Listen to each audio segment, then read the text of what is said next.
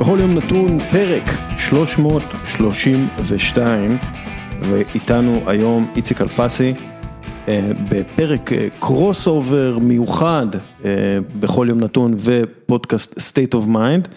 אה, איציק הוא אחד מהמייסדים של בית"ר נורדיה ירושלים, הוא פסיכולוג חברתי והוא ידבר איתנו היום על כדורגל, הנהגה, פסיכולוגיה חברתית ואנחנו נתקשקש על זה. אחרי הקטע הזה יש לכם כמה הפתעות אז אנחנו נתחיל עם איציק. מה המצב? אהלן אוריאל, מעולה, מה שלומך?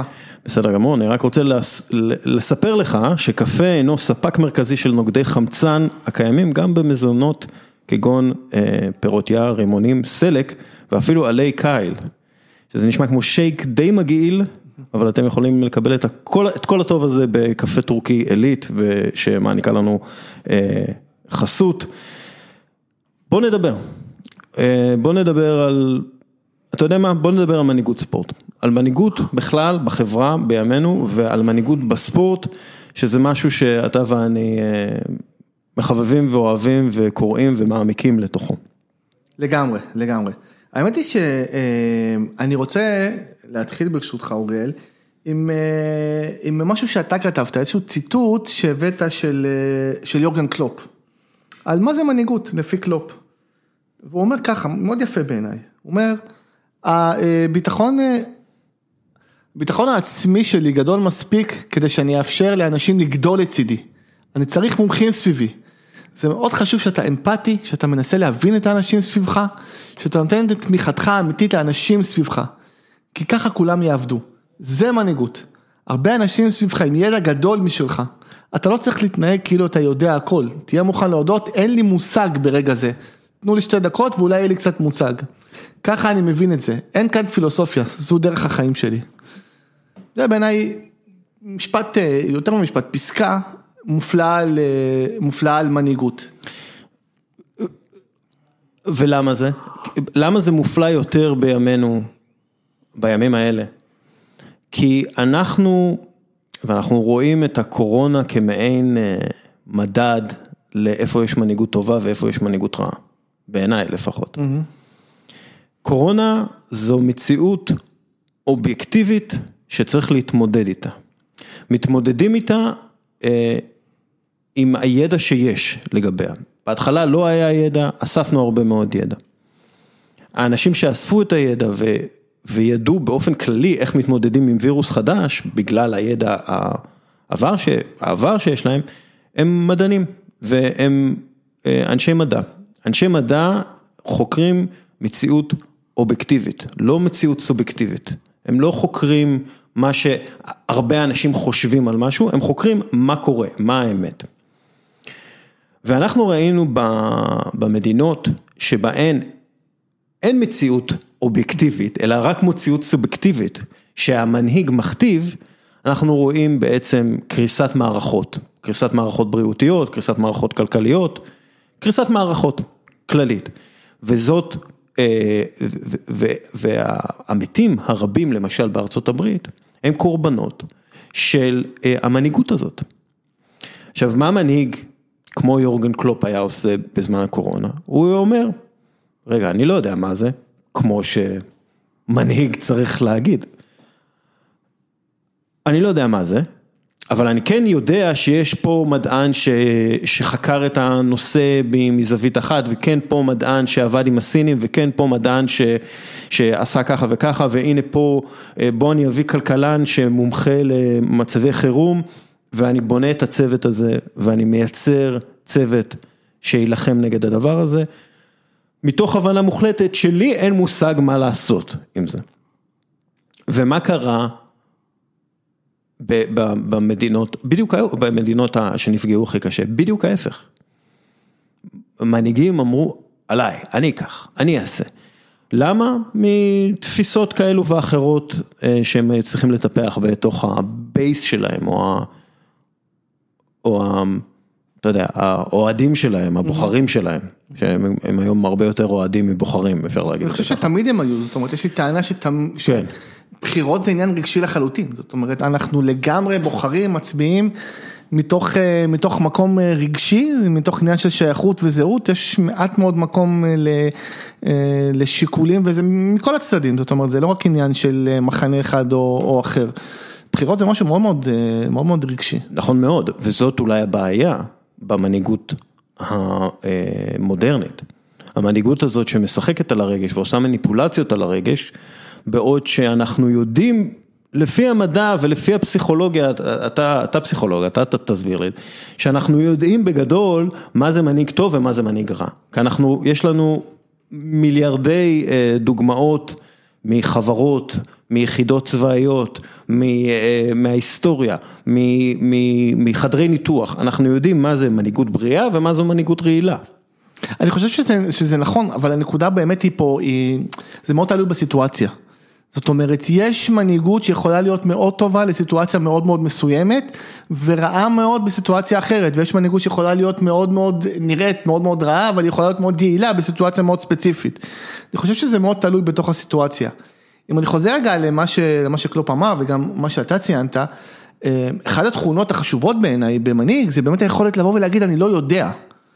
עכשיו, זה סוג של סתירה לזה שאתה כמנהיג צריך להיראות כמישהו שנמצא תמיד בשליטה ויודע הכל. והשאלה באמת אם אני כמנהיג צריך להיראות כמישהו שנמצא בשליטה ויודע הכל, או אני יכול להיות מישהו שעדיין אנשים יכולים לסמוך עליו, גם אם אני בא ואומר, אני לא יודע בעניין הזה, וזה בסדר שאני אתייעץ איתו, בסדר שאני אתייעץ איתה או עם מומחה כזה או עם מומחה אחר, ואני חושב שאחד הדברים שגם אתה מדבר עליו אה, בהקשר של מנהיגות, זה, אה, זה העניין של צניעות. צניעות היא תכונה שערכה בכלל אני חושב יורד ב, אה, בחברה בת זמננו, אבל יש משהו באנגלית בלהיות humble, זאת אומרת, אה, בלהיות מספיק מספיק צנוע, ממקום של ביטחון עצמי, לדעת במה אתה טוב, במה אתה פחות טוב, ואיפה אתה צריך להיעזר, איפה אתה צריך גם אנשים שיחזקו אותך. הרבה פעמים מנהיגים לא מביאים אנשים שיכולים לחזק אותם בנקודות החלשות שלהם, כי זה מאיים עליהם. כן, אתה יודע שהצניעות זה משהו שבודקים גם בספורט. עכשיו יש לך מחקרים, אה, למשל בבית הספר אה, הגבוה לעסקים בצרפת, אינסיד, אה, שפרופסור ראה שם קבוצות עם כוכבי על כושלות וקורסות, ב-NBA ובכדורגל הוא למשל התחיל מאוד להתעניין, קוראים לו פרופסור רודיק סוואב. הוא הסתכל על אה, נבחרת צרפת במונדיאל 2010 שהייתה מלאה כן. בכוכבים כן. ופשוט הייתה קריסה מביכה. קריסה מבפנים, כן. קריסה מביכה מבפנים. מבפנים, כן, כן. אה, והוא פשוט התחיל לבדוק את העניין הזה של אה, תופעה שנקראת too much talent effect. יותר מדי כישרון, יותר מדי כריזמה, אתה יודע, יותר מדי, גם, גם למשל הלהקות הכי טובות בעולם. כן, אם יש לך יותר מדי כריזמה אצל, אצל הבסיסט וגם אצל הגיטריסט וגם אצל הסולן, משהו שם לא עובד, הם מנסים לגנוב אחד לשני את, ה, את הבמה. וזה, וזה נכון גם בספורט. אז הוא בדק את זה אה, בניסיון אה, אובייקטיבי לבדוק צניעות, mm-hmm. והוא פשוט אה, הלך וראה מה קורה לקבוצות שהיו פייבוריטיות בגלל הפרסונל שלהם. ולא בגלל ההמשכיות או בגלל אה, השווי הכללי של הקבוצה ביחס לכוכב הגדול. האינדיבידואלים. כן, בסך הכל, כל מיני פרויקטים של גלקטיקוס כאלה. כן, הוא פשוט בדק גלקטיקוס, הוא עשה את זה בדרכים המדעיות שלו.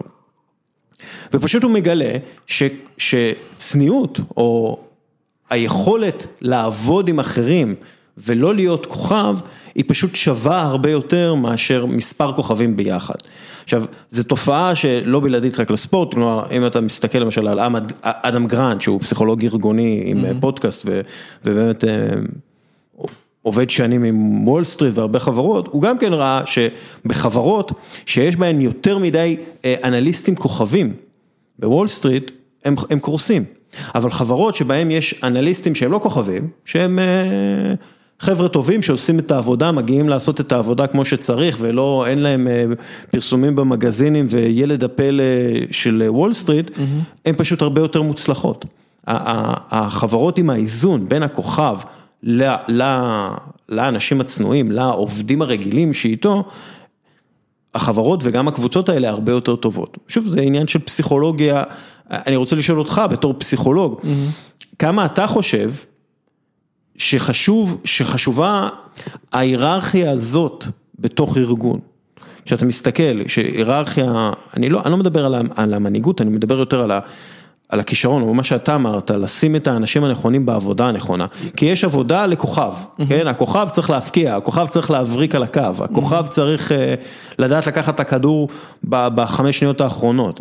אבל המנהיג הוא משהו אחר, הוא לא בהכרח הכוכב, אתה מבין מה אני אומר? לגמרי. אז, אז השאלה כמה אתה רואה את זה בתוך, בלמידה שלך ובלימודים שלך כפסיכולוג חברתי, כמה אתה רואה את הכוכבים מול האחרים וכמה חשוב האיזון הזה בתוך ארגונים. תראה, זו נקודה מאוד מאוד מעניינת, אני חושב שהדבר המרכזי ביותר בתפקיד של אנשים בתוך כל מערכת, תהיה קבוצת ספורט, תהיה ארגון אה, כלכלי, פוליטי, זה התחושה שהם משמעותיים לתוך הארגון, התחושה שהם מצליחים להביא לידי ביטוי את היכולות שלהם ולממש לממש, לממש את עצמם. זאת אומרת, אתה יכול לתת לכל בן אדם את, ה, את התפקיד שלו ואת המקום שלו שמתאים לכישורים שלו, ושגם גורם לו להרגיש שהוא חלק מאוד משמעותי במערכת. זאת אומרת, אה, לצורך העניין, אני אחזור לקלוב, אני אחזור עליו עוד הרבה, כי זה באמת מישהו שאני עוקב אחריו מקרוב בשנים האחרונות, גם אחרי ההתנהלות שלו. ואחד הדברים היפים שאני ראיתי שהוא עשה, זאת אומרת, הוא רצה שהשחקנים בקבוצה יכירו את העובדים במתחם האימונים במלווד, עכשיו בדיוק ליברפול עבר למתחם אימונים חדש ומודרני, ממש שיכירו אותם בשם שלהם, את הבכיות, את האנשים שנמצאים שם, וגם כשהקבוצה יוצאת, נקרא לזה נופש חברה, זה לא בדיוק נופש חברה, אבל סוג של מחנה אימונים מורחב במקום כמו טנריף או משהו כזה ש, ש, שהיה, זאת אומרת כל העובדים של המועדון מגיעים עם המשפחות, עם הבנות זוג, או בני זוג והילדים, ובאמת לתת את התחושה לכולם שהם חלק מהסיפור. זאת אומרת, זה לא רק הסיפור של הכוכבים הגדולים, השחקנים אלה שנמצאים בפרונט, אלא שלכל אחד יש תפקיד משמעותי בתוך הארגון. והתפקיד של אה, מנהיג, מנהל בעניין הזה, זה באמת לתת לאנשים תחושה שהם, שהם חשובים. שהם לא רק איזשהו בורג במערכת, הם, יש להם איזשהו תפקיד, משתמשים בהם, ו, ו, ו, אלא שרואים אותם כאינדיבידואלים. וברגע שאתה נמצא בתוך מערכת, שאתה מרגיש שרואים אותך כאינדיבידואל, הרצון שלך לתרום וההזדהות שלך גם כן, הנושא של זהות ושייכות, הוא מאוד מאוד משמעותי בתוך כל מערכת. היא הרבה יותר גדולה. כן. אחרת אם אתה לא מרגיש מנוצל, אתה מרגיש שבאת להיות איזשהו, להיות role player זה לא דבר רע בכלל, זאת אומרת יש אנשים שמאוד מאוד גם מתאים לאופי שלהם להיות שחקן role player, יש לו תפקיד מסוים בתוך המערכת, אבל אתה צריך להבין שהתפקיד, אתה צריך להרגיש, צריך לשדר לך, לתת לך את התחושה שהתפקיד הזה הוא מאוד משמעותי וחשוב בתוך הסיפור הזה.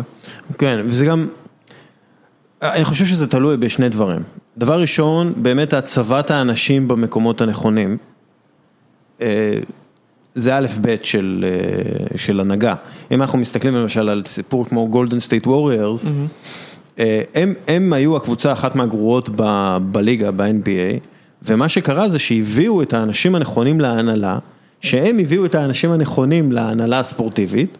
ובנו פשוט אה, מאפס, באמת שינו שם התרבות בגלל שהם העיפו את האנשים שלא נכונים והביאו אנשים נכונים. בסופו של דבר, כשמדברים על הדברים הגדולים האלה, תרבות, תרבות מועדון וכאלה, זה הכל אנשים. תרבות ארגונית, בסופו כן, של דבר. זה, זה הכל אנשים. אתה הבאת בן אדם נכון לתפקיד הנכון, אז הוא תורם לתרבות שאתה רוצה. וכשאנחנו חושבים על מה האינטרס, או מה המוטיבציה מאחורי מינוי של אנשים, נכונים לתפקיד הנכון, או אנשים לא נכונים לתפקיד הלא נכון, כן, כי זה, זה, זה גם קורה, זה double meaning, כן. יש פה, יש פה אה, מטבע אחד עם שני צדדים. הרבה פעמים זה אה, האחריות של המנהיג להביא את האנשים הנכונים למקום הנכון, אה, מתוך מטרה לשפר את הארגון. עכשיו, מנהיגים גדולים יודעים את זה ועושים את זה. מנהיגים שאינם גדולים, או מנהיגים שהם אנשים קטנים, אה, לא מחפשים מנהיגים אחרים שיהיו לצידם, מחפ... או, או אנשים טובים במקומות טובים מבחינתם, הם מחפשים להיות עם, אה, מה שנקרא, עם עוקבים ו, ו, ומעריצים. Mm-hmm. ו, ופה זה המוטיבציה האישית של כל מנהיג בכל ארגון. כי, כי כשלמשל מנהיג מתוך איזושהי תפיסה של אה, חשש ממישהו בארגון שיקח את המנהיגות שלו, אז הוא ייקח את המישהו הזה, והוא ינסה להוציא אותו רע. אם זה, בת... אם, אם זה במודע או בתת מודע, הוא ישים אותו במקום שהוא לא יכול להצליח בו. אנחנו רואים את זה בפוליטיקה שלנו. אנחנו רואים את זה בהרבה פוליטיקות, לא רק בשלנו, זה לא, זה לא תופעה רק בישראל, כן, אנחנו, כן, רואים את ודאי. זה, אנחנו רואים את זה בחברות, אנחנו רואים את זה גם ב, בארגוני ספורט, שכביכול אמורים להיות, אתה יודע, הרי ארגון ספורט יש לך את המדד הכי אובייקטיבי שיש, התוצאה במשחקים ומה קורה איתך במהלך העונה. נכון. אה, אז אנחנו רואים הרבה פעמים ארגוני ספורט שמונהגים על ידי איזה יושב ראש, שאנחנו לא כל כך בטוחים במוטיבציה שלו. למה? כי הוא כל הזמן ממנה אנשים אה, לא נכונים לתפקיד, הוא רוצה לשמור את הכוח על עצמו. מנצ'סטר יונייטד זה דוגמה מושלמת. כן. אד וודוורד. אד וודוורד והעניין של המינוי, המנהל הספורטיבי, הוא כל הזמן מנסה, כן, אני ממנה, אני מביא, בינתיים הוא ממנה כל מיני אנשים שלא הכי מתאימים לתפקיד. למה? המוטיבציה שלו היא בעיקר כספית והוא מרוויח אה, כסף, אבל ספורטיבית אה, זה בעייתי. אבל גם ספורטיבית, גם כיף לו לשחק עם ההחתמות ולהחתים את קוואני ו- ולהיות בכותרות, כנראה. כי הוא ממשיך לעשות את זה במקום להביא איש מקצוע אמיתי שינהל את הצד המקצועי של מנצ'סטר יונייטד. כלומר, בסופו של דבר זה הכל זה, והתפקיד של המנהיג פה הוא עצום. הוא עצום, בגלל שהמנהיג, גם בג- בגופים דמוקרטיים כמו מדינות דמוקרטיות מערביות, אה, התפקיד פה הוא עצום בגלל שמי שמקבל את המנדט למנות את האנשים האלה, אנחנו צריכים להיות בטוחים אה, במוטיבציה שלו ובאותנטיות שלו שהוא אכן רוצה לטובת, הוא רוצה בטובת הארגון ובטובת המדינה ובטובת החברה או מה שזה לא יהיה. ופה אנחנו, אתה יודע, נכנסים ממש לפסיכולוגיה. נכון. כי, לך תדע מי זה הבן אדם הזה שנבחר לתפקיד. נכון, קשה מאוד לדעת מה המוטיבציות של אנשים. מה המוטיבציות של אנשים. בכל, בכל, אה, בכל סיטואציה שאתה נמצא בה, אה, בעמדה ניהולית, בעמדה מנהיגותית, יש לך הרבה כוח. וכוח זה משהו שהוא מאוד, זה מוטיבציה מאוד חזקה. זה משהו שהוא מאוד... אה, איך, איך, כוח, כבוד, כסף? כוח, כסף וכבוד, כן. בדיוק. זה מוטיבציות מאוד כף, חזקות. כף, כף. כן, שלושת הכפים. עכשיו, הש, השאלה, ו- וזה באמת אדם צריך לשאול את עצמו, אדם ששואף להגיע לעמדות של הנהגה ושואף להגיע לעמדות של ניהול, שואל את עצמו, האם זה המוטיבציה שלי, האם זה מה שמניע אותי, האם זה מה שאני רוצה. עכשיו, זה לא רע, זה משהו אנושי, זאת אומרת, כולנו נהנים מזה שיש לנו כוח, כולנו נהנים מעמדה שבה אנשים מסתכלים עלינו והולכים אחרינו, זה, אין בזה משהו רע.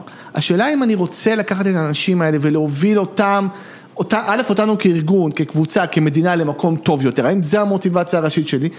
והאם אני באמת רוצה להוביל את האנשים האלה עצמם למקום טוב יותר.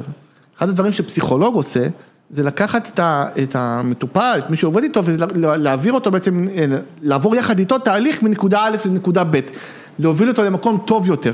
לא להגיד לו מה נכון ומה לא נכון. לא לבוא עם איזושהי, עם איזושהי ידיעה שלו, איך בדיוק בן אדם צריך להתנהג, ובמה הוא צריך להרגיש, ואיך הוא צריך לחשוב, ועכשיו לא לשכפל את עצמו. וזה, וזה אותו דבר מתרחש גם, גם כשאנחנו רואים במנהיגות, וחלק מהסיפור הזה, זה גם באמת לתת את ה... את ה לסמוך על האנשים שלך, לתת להם אחריות. והרבה הרבה מנהיגים, הרבה מנהלים לא עושים את זה, א', כי הם חסרי ביטחון בעצמם, זאת אומרת, הם מפחדים לאבד שליטה. כן. וב', אולי הם לא סומכים על האנשים, ופה אני חושב שאחד הכלים החשובים ביותר שיש למנהל, למנהיג, פשוט לבחור את האנשים שאתה סומך עליהם, ולתת להם לעשות את מה שהם טובים בו ואת מה שהם מבינים בו. כן. וזו תכונה, זו תכונה בעיניי שהיא מאוד, אה, אה, שהיא מאוד משמעותית וחשובה. אפרופו, אה, אני יודע שאתה כאילו מבית של ז'בוטינסקי, מ... כן. אתה יודע, ואני חושב על השינוי הזה, שלושת הכ"פים מול חמשת המ"מים. של, של ז'בוטינסקי. נכון. שמה, שמה הם? מזון, מעון, מלבוש, מרפא, מ- מרפא ו, ומו- ומורה. נכון. ומה זה כל הדברים האלה? זה עניין חברתי סוציאליסטי, זאת אומרת. כאילו מה האחריות שלי כמנהיג, כמדינה, כלפי האזרח. זה לא סוציאליסטי, אל תגיד צודק. סוציאליסט, חלילה. אבל לא, לא, אני חושב שגם הוא, לא היה, הוא לא היה סוציאליסט כמובן. לא, ברור, אבל זה תפקיד המדינה, זה תפקיד המדינה, כאילו, הוא אומר, ומה הוא אומר? זה הענקה, כן? זה מעון לאנשים, כאילו זה, זה מזון, זה, זה, הוא לא מדבר על עצמו, כן? כסף, כבוד, ומה הוא עוד אמר הטמבל הזה? כוח, כוח, כסף וכבוד. זה הכל דברים ש, של לאדם, לאדם אחד. למה אתה בפוליטיקה? לא בשביל לייצר מזון, מעון, מלבוש, מורה ומרפא לקהל, אלא בשביל לייצר לעצמי כסף, כוח ו- וכבוד. וזה ההבדל בין מנהיגות לבין משהו שמתחזה למנהיגות. וזה ההבדל בין ליכוד של היום לליכוד של פעם, אבל זה אנחנו לא ניכנס לזה. Mm-hmm. עכשיו, כשאתה מסתכל על המוטיבציה הפנימית של כוכבים גדולים, למשל, אין ספק שזלטן איבראימוביץ' הוא לגמרי בקטע של כסף וכבוד ו... ו... וכן, והדרת העצמי. והדרת העצמי, כסף, כבוד, ועוד פעם, לא זוכר מה, אני לא מצליח להכניס את זה לראש. לא כוח. אבל הוא גם מבין שבשביל הכסף והכבוד והזה, הוא צריך את האנשים שסביבו, שירוצו איתו, ואז הוא דואג בעצם לדברים האחרים שלו, שהוא דואג לכך שהח, שה, שהחברים שלו יתאמנו חזק יותר. אולי מתוך, אתה יודע, מתוך אה, כוונה אגואיסטית לחלוטין, אבל הוא כן דואג לחבריו לקבוצה. גם מייקל ג'ורדן היה כזה. מייקל ג'ורדן? כן, ש, אבל שוב, הם הכוכבים. עכשיו, אם הכוכב שלך חושב כסף, כבוד ומה שזה לא יהיה, mm-hmm. אוקיי, סבבה, הוא כוכב, זה, זה מטרתו, כן? השאלה מה, מי, מי האחרים ש, שסביבו, והאם הם יכולים להכיל את הכוכב הזה ויכולים לעבוד עם הכוכב הזה, ופה עניין של הבנייה, אה, של, של, של, בעצם של בנייה קבוצתית, ו, ופה בהרבה מקרים אה, נכשלים, כי מביאים הרבה אנשים שחשוב להם מהכסף, כבוד וכוח, ופחות אנשים שחושבים על מזון, מעון, מרפא ומורה. טוב, דיברנו על מייקל ג'ורדן, זו דוגמה מצוינת. אני חושב שמייקל ג'ורדן, אפשר לראות את זה קודם כל בסדרה הריקוד האחרון, אה, כן. הסדרה הנהדרת, אה, עבר תהליך. זאת אומרת, הוא, אה, הוא תמיד היה תחרותי בצורה מטורפת, ו, ו, ו, ומאוד היה חשוב לו ההישגים האישיים שלו והמעמד שלו. באותה נקודת זמן ובראייה היסטורית, זאת אומרת המוטיבציות שלו היו מאוד אינדיבידואליסטיות. כן. אבל בנקודת זמן מסוימת בקריירה שלו, ונקודת זמן הזאת היא מאוד ברורה, זו נקודת זמן שבה פיל ג'קסון הגיע, הוא הבין שכדי להיות הכי גדול, הוא צריך להפוך את האנשים, את השחקנים מסביבו, להכי גדולים שהם יכולים להיות. הוא צריך, אה, הוא צריך אולי לקלוע פחות, אה, הוא צריך, הוא צריך אולי למסור יותר, אבל הוא בעיקר צריך לגרום להם להרגיש שהם חלק מהסיפור. שזה לא רק מייקל ועוד אה, ארבעה סטטיסטים מסביב. כן. ושוב, פה זה גם התפקיד של, של המאמן ושל ה general manager לבנות את הקבוצה הזאת ש, ש, שתספק את הכף כף כף האלה ל, ל, לכוכב הגדול. ו, ופה גם יש את ההבדל בין מה שאני מכנה מנהיג טכני למנהיג אמיתי. מנהיג טכני הוא השחקן הכי טוב, הוא השחקן הזה שאתה רוצה לתת לו את הכוח ואת הכסף ואת הכבוד, mm-hmm. כן? אתה רוצה לתת לו, בגלל שהוא הוא ייקח, הוא יקלע את הנקודות, הוא יפקע את השערים, הוא הוא יהיה השחקן הכי טוב שלך, אוקיי? השאלה, שוב, היא תמיד, מי, עם, עם מי אתה מקיף אותו. אם אתה מקיף אותו עם עוד חבר'ה כאלה, זה קריסה כמעט בטוחה. אם אתה מקיף אותו עם שחקנים שמבינים שזה מה שהוא צריך וייתנו לו את הכוח ואת הכבוד ואת הכסף, אז, אז, אז, אז הסיפור הוא סיפור הצלחה. אמ, ופה, דרך אגב, למשל, הרבה פעמים מי שמתחיל כמי שמאמין, טוב, אני פה בשביל הכסף ובשביל הכבוד ובשביל זה, לאט לאט, אם הוא חכם מספיק, הוא מצליח להבין שהוא צריך את האנשים האלה סביבו, ואז כל האישיות שלו משתנה. אני בטוח שאתה היית עד ל... לראיות כאלה פסיכולוגיות, ראית דברים כאלה כפסיכולוג אה, ארגוני. פסיכולוג חברתי. אה, פסיכולוג חברתי, כאילו. רואים את זה בכל, רואים את זה בכל דבר, ואני חושב שהנקודה המעניינת... אתה, ש... אתה יכול לתת לי למשל דוגמה למשהו אפילו לא מעולם הספורט, או אתה יודע, משהו שאתה חווית, מן הסתם בלי לגלות את ה... את האנשים שעבדת איתם. את המעורבים, תראה, זה, זה, זה חוזר אלינו, זה חוזר אלינו בעצם הרבה פעמים. אה, שאתה נמצא אה, במקום הזה שבו, אתה יכול לשבת אפילו באיזושהי ישיבת הנהלה של, של הארגון שאתה עובד בו. אה, יהיה ארגון אשר יהיה, והשאלה אם, אם, אם אתה מרגיש שאתה נמצא שם ויש מקום למה שאתה חושב, יש מקום למה שאתה, למה שאתה יכול לתרום. או למה שאתה רוצה להעביר, או לאופן שבו אתה רוצה לקדם את הארגון, או לקדם את הדברים, או שבעצם אתה, התפקיד שלך בעצם הוא לשבת, להקשיב, ופחות או יותר לעשות, לעשות מה שאומרים לך. עכשיו, דיברת באמת על העניין של אה, היכולת להפוך את האנשים מסביבך לטובים יותר. שזה בעיניי תכונה מאוד גדולה של מנהיג, היכולת להפוך את האנשים מסביבך אה, לטובים יותר. ואני חושב, והדוגמה הראשונה שעלתה לי בראש זה אנדריאס איניאסטה, כשחקן כדורגל, רק על המגרש, זאת אומרת, הוא עושה לי רושם של בן אדם מאוד מאוד חביב אה, גם מחוץ למגרש, אבל אם נדבר רגע על המגרש, זאת אומרת, אחד הפרמטרים שבאמצעותם אני בוחן מנהיגים גדולים על המגרש ומחוצה לו, זה האם, אה, האם אותם, אה, האם אותם שחקנים הופכים את השחקנים סביבם לטובים יותר. כן. ואנדרס אניאסה זה דוגמה קלאסית למשל לדבר כזה. עכשיו אני שואל את עצמי למשל אה, לגבי לאו מסי. שאלה שאני חושב שהיא. וגם אתה כותב ומדבר על זה הרבה, על המנהיגות של לאו מסי. ואני סבור שלאו מסי איננו מנהיג, זאת אומרת לאו מסי הוא בורג מצוין במכונה שמתפקדת היטב. ראינו את זה בברצלונה הגדולה. אנחנו רואים שבארגנטינה זה לא הלך, אנחנו רואים שברצלונה מתחילה לחרוק, זה לא הולך. ויכול להיות מהבחינה הזאת שלפעמים שמים אנשים בעמדה שלא נכונה להם, אני, אני, יש לי תזה שאני רץ איתה כבר כמה שנים, שלדעתי לאו מסי מזיק לנבחרת ארגנטינה. הוא לא מזיק לנבחרת ארגנטינה בגלל שהוא עדיין השחקן הכי טוב בעולם. נבחרת ארגנטינה מזיקה לנבחרת ארגנטינה, ההתאחדות לכדורגל הארגנטינאית מזיקה לנבחרת ארגנטינה, לא מלאו מסי, אוקיי? מול, אם לאו מסי צריך להרכיב חוויר מסצ'רנו.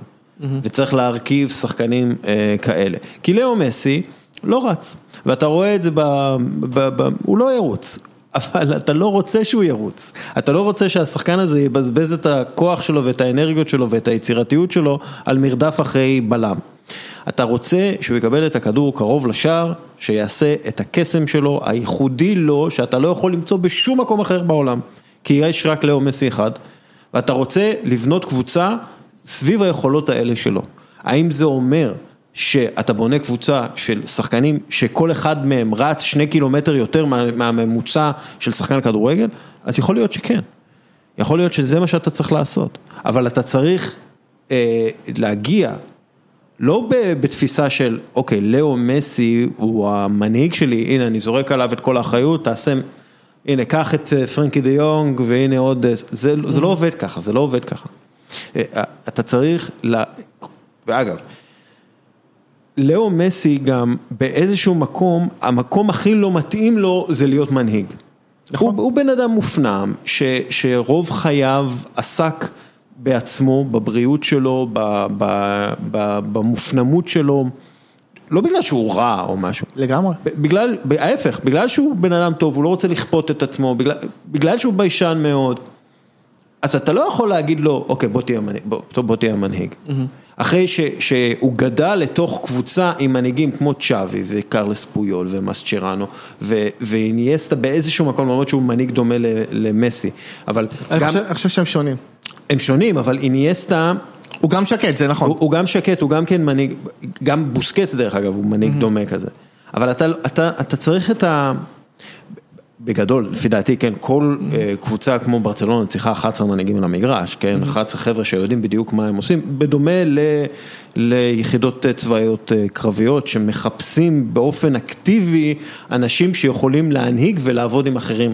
כן, לא מחפשים כוכבים אף פעם, מחפשים את האנשים שיכולים להנהיג, לא את הכוכבים. וזה, זה, אני יודע, בוודאות, mm-hmm. בעברי בצבא ודברים כאלה, אז אתה, אתה תמיד מחפש את, את הבן אדם. ש, שהוא אה, יותר מנהיג מכוכב.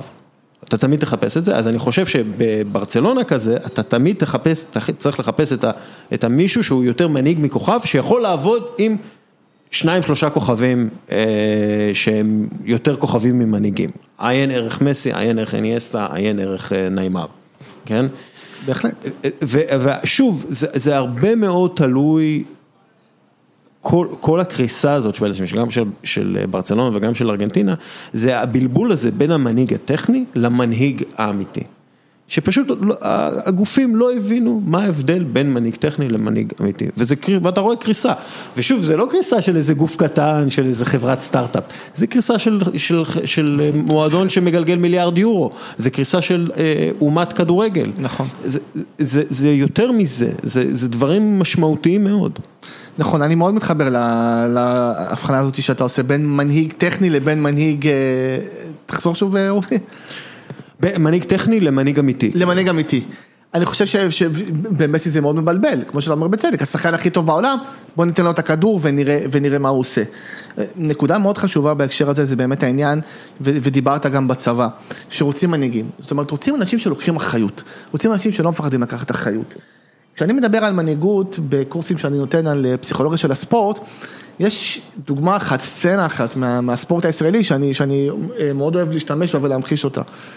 וזה הסצנה של אה, אה, פסק הזמן האחרון בגמר גביע המדינה בכדורסל ב-1996. או, אה, מי זה? שנייה. זה המכבי תל אביב נגד הפועל ירושלים, שוויון 65, אה, 20 שניות לסוף פלוס מינוס, כדור אחרון של הפועל ירושלים. פיני גרשון מאמן הפועל ירושלים, צביקה שרף מאמן מכבי תל אביב. פיני גרשון אה, בפסק הזמן, מסרטט תרגיל, pick and roll. pick and roll, קלאסי, תרגיל של מאמן, חסימה וזה.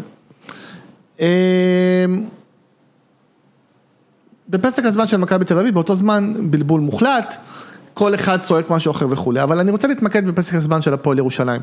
כי רגע לפני שהשחקנים חוזרים לפרקט, אדי גורדון, שיושב בצד כל פסק הזמן, רואים את זה בטלוויזיה, אה, רואים שהוא לא מרוצה. ואז הוא זורק לפיני גרשון, לא pick and roll, לא pick and roll. זאת אומרת, לא תרגיל, אני לא רוצה תרגיל. אז הוא אומר לו, מה אתה רוצה? הוא אומר, open, open, זאת אומרת, תנו לי את הכדור כן. ואני זה. ואז רואים את פיני גרשון שנייה מתעשת, וארז אדלשטיין עוזר שלו היה זורק לו איזה מילה, ואומר לו, שלך, שלך, נותן לו. זה כמובן הסוף אה, מוכר, אדי גורדון לוקח את הכדור, עושה את, עושה את הסל ומביא את הגביע להפועל ירושלים בפעם הראשונה. ו, אה, והרגע הזה הוא רגע מאוד מאוד חזק בעיניי, משתי הצדדים. א', מהרצון הזה של אדי גורדון לקחת אחריות, לקחת אחריות, הוא רגע, הוא רגע מאוד גדול גם מבחינתי, מבחינת פיני גרשון. זאת אומרת, לשחרר. פיני גרשון כמאמן כדורסל רוצה תרגיל מסודר, יוצא לחסימה, pick and roll וכולי. הקטע הזה של לשחרר ולהגיד, אוקיי, אני סומך עליך. אני סומך עליך, ואדי גורדון אמר אחרי זה, הוא לחש לי באוזן, תקלע ותלך לנשיא לקחת את הגביע. כן. זה רגע מאוד גדול, וזה רגע גם מאוד גדול בעיניי מהמקום של אה, אה, אדי גורדון. מהמקום של גם לקחת על עצמי את האחריות, אבל גם כשהוא לוקח את האחריות הוא אומר, אה, אתה סומך עליי או לא, רואים את זה בזה, אתה נותן לי או לא, אתה נותן לי או לא. אני, הוא, צריך את, ה, את, ה, אה, את, ה, אה, את הגב הזה. את הביטחון העצמי, הביטחון. את ה- את הביטחון העצמי. גם אדי גורדון כן. הגדול שכלה מלא סלי ניצחון היה צריך לקבל את הגב הזה מהמאמן שלו וזה רגע מנהיגותי מאוד גדול בעיניי. ויש, אתה יודע, למשל ארסן ונגר אומר שההבדל בין ביטחון, בין אה, ארנב לחילזון זה ביטחון עצמי. כלומר, אם, אם. אם, אם, אם אתה לא במאה אחוז בטוח שהמאמן, יהיה לו את הגב שלך, הוא, הוא מאחוריך, אז אתה תהיה מאית שנייה יותר אה, הססן, וזה מה שההבדל בין כוכב ענק לשחקן בינוני. המאית שנייה הזאת, כי אנחנו מדברים גם בכדורגל וגם בכדורסל, זה עניינים של מאיות. מאיות בין הצלחה, סנטימטרים בין הצלחה לבין אה. בין כישלון. ואנחנו, אה, הביטחון העצמי, כשכולם בפלואו, ומדברים הרבה על פלואו ב- כן. בפסיכולוגיית. הספורט, על הזרימה, על הזון, על להיכנס לתוך זה, הרבה מזה זה עניין של, של ביטחון עצמי בעצמי, כלומר ביכולות שלי, שמשהו שאני אוסף דרך אימונים, ובביטחון העצמי שאני בתוך הקונטקסט הקבוצתי, שזה המאמן, שזה המאמנים שאיתי, זה המילה הנכונה רגע לפני שאני עולה למגרש. אה, זידן מצוין בזה, כן, אתם מדברים הרבה, מה זידן מביא כמאמן? זידן מביא כמאמן שלוש, שלוש, שלושה גביעי אירופה, זה מה שהוא מביא כמאמן, ושתי אליפויות. נכון. כי הוא, הוא יודע להגיד בדיוק לשחקן, כי הוא היה שם, הוא היה הוא, הוא יודע להגיד בדיוק מה, מה שהשחקן צריך לשמוע רגע לפני שהוא עולה למגרש, רגע לפני שהוא במשחק אה, קריטי, בשביל שיהיה לו את הסנטימטר הזה, שיהיה לו את המאית אה, שנייה הזאת. וזה, אתה יודע, כשאנחנו מדברים על כדורגל וכדורסל, זה, זה משחקים של זמן וחלל, זה זמן, זה זמן ושטח. כמה שטח אני מייצר לעצמי ובכמה זמן אני עושה את זה. ובזמן ובשטח הזה, הרבה מאוד נכנס לתוך הביטחון. ביטחון עצמי משפיע על זה. אם אני סומך על החבר שלי לקבוצה, משפיע על זה. זה הדברים שבונים קבוצה, ה-intangibles, הדברים הבלתי נתפסים, זה בדיוק הדברים האלה. לגמרי, ואני בדיוק קראתי מחקר מאוד מעניין ש, שיצא לחוקרים במכון וינגייט, באמת על הדבר הזה, האם יש את העניין הזה באמת של, ה, של הזון, יש על זה הרבה מחקרים, זאת אומרת גם בכדורסל, כן. יש את האפקט של היד החמה וכולי, אז הם הראו שממש מבחינה פיזיולוגית, זאת אומרת ברגע שאדם, ספורטאי נמצא בזון הזה, הוא ממש מפריש חומרים מסוימים שקשורים לביטחון ולפעולה שהיא כן. פחות עם, עם אינהיביציות ופחות עם עכבות ויותר משוחררת, זה יותר באמת החוויה הזאת של הזרימה שאתה, שאתה מדבר עליה, והם דיברו על זה בהקשר של של ערן זהבי, שמאוד יש לו את זה, זאת אומרת שהוא נכנס מאוד לעניין הזה של הזון לפעמים, אה, וזה היה מאוד מעניין לחשוב, ואתה כתבת על זה פוסט שהיה מאוד מרתק, אה, על הנאום שדיברת על, על מילה אחרונה ש, שאתה נותן, הזכרת את זידן, על הנאום של ערן זהבי לפני המשחק של הנבחרת בפלייאוף של היורו בסקוטלנד. ואתה נגעת שם בנקודה שגם התחברה אליי במקום האישי לחוויה שלי, ש, שאני מאוד מאמין בה. וערן זהבי דיבר שם ואמר, אני לא, לא פורץ לפני שאנחנו עולים לטורניר גדול, והוא בא לכל אחד ואמר לו, תקשיב, אתה חייב, זו ההזדמנות האחרונה שלך, זה זה זה. אתה דיברת על זה שערן זהבי בעצם דיבר על עצמו. כן. והוא לא חיבר את המשחק, את האירוע, למשהו בעל משמעות גדולה יותר. כמו למשל, למדינה, למצב של המדינה. עכשיו, אמ, ו... כמובן שאני לא, אה, לא בא עכשיו לבקר את הפטריוטיות של ערן זהבי, זה לא העניין, ונראה לי ש, שהוא פטריוט אה, אה, כמו כל אחד, אבל, אבל זה באמת העניין של, של להיות מרוכז בעצמך, לעומת לחבר את זה לסיפור יותר גדול. עכשיו אני, אני אדבר קצת אולי מהמקום האישי שלי, שכשאני ניהלתי את בית"ר נורדיה, אז בכלל הייתי בסיטואציה שהייתה מאוד מאוד מוזרה עבורי, זאת אומרת הייתי לגמרי מחוץ לקומפורט זון שלי. אני באתי בכלל מעולם אחר, באתי מעולם האקדמיה. תמיד תהיתי איך השחקנים רואים אותי, זאת אומרת, האם בכלל הם לוקחים אותי ברצינות? זה מאוד מאוד העסיק אותי, כאילו, נראה, לא יודע, זה, זה נעבך כזה שיודע לדבר במושגים כאילו מהאקדמיה ומה מה, מה לא ולכדורגל, כאילו, וקבוצת כדורגל זה, זה, זה סביבה מאוד מאוד גברית קשוחה. אמ, גברית קשוחה ומזהים חולשה טוב. הם, הם, מאוד. הם, הם בקטע הזה, זה, דרך אגב, כמעט כל קבוצה, הם כמו זאבים. זה, אתה... הם מזהים את החולשה, מזהים את הדימום, ואם אתה מדמם, אין לך סיכוי. לגמרי, אתה ממש, אתה ממש עובד שם על אינסטינקטים. אה, וממש הייתי צריך לצאת מחוץ אה, לאזור הנוחות שלי בסיטואציה הזאת. אה, ו, ולפעמים הייתי, הייתי נותן נאום מוטיבציה, נשמע מילה גדול, אבל כן, גם, גם משחקים שעלו בליגה ג' או בליגה ב', זה, זה, זה היה משמעותי בשביל האנשים שהיו חלק מהסיפור הזה. ו, ואני זוכר ש, שבאמת, תמיד תהיתי מה הדבר הנכון להגיד. תמיד תילחמו ותשרף, זה היה נראה לי בנאלי כל כך, כאילו, זה לא... כן. ותמיד ניסיתי להגיד להם, עכשיו, לחבר את זה לסיפור הגדול של בית"ר וז'בוטינסקי, ניסיתי לעשות את זה בהתחלה, והבנתי שאני יוצא אידיוט. זאת אומרת, כאילו, הבנתי, השחקנים, כאילו, זה, זה לא, לא מדבר אליהם, כאילו, לא, לא, לא, עניין פוליטי, פשוט כאילו, זה אנשים ש... גם, גם אנשים שמכירים את הסיפור לא... זה ארכאי. אמרתי, למה אני יכול לחבר אותם? אז אמרתי, אני אחבר אותם. אני אנסה לחבר אותם לפחות לסיפור של האנשים פה. לסיפור של האנשים שהשקיעו בהקמה של הדבר הזה, לסיפור האנשים שזה חשוב להם. לסיפור, אה, ניסיתי לחבר אותם לזה של איך אתם רוצים שיש פה עכשיו, לא יודע, 100-200 איש ביציע, ילדים, זה, אתם רוצים שהם ילכו בסוף המשחק, בסוף העונה, ילכו הביתה שמחים, זה יעשה להם טוב, יש ילד ביציע עכשיו שאתם תעשו לו את השבוע. ניסיתי לחבר אותם אה, למקומות האלה, כי הרגשתי שזה המקום היותר נכון. לחבר אותם בעצם לאיזשהו סיפור, שהם גם בעצמם יוכלו להתחבר אליו. כן.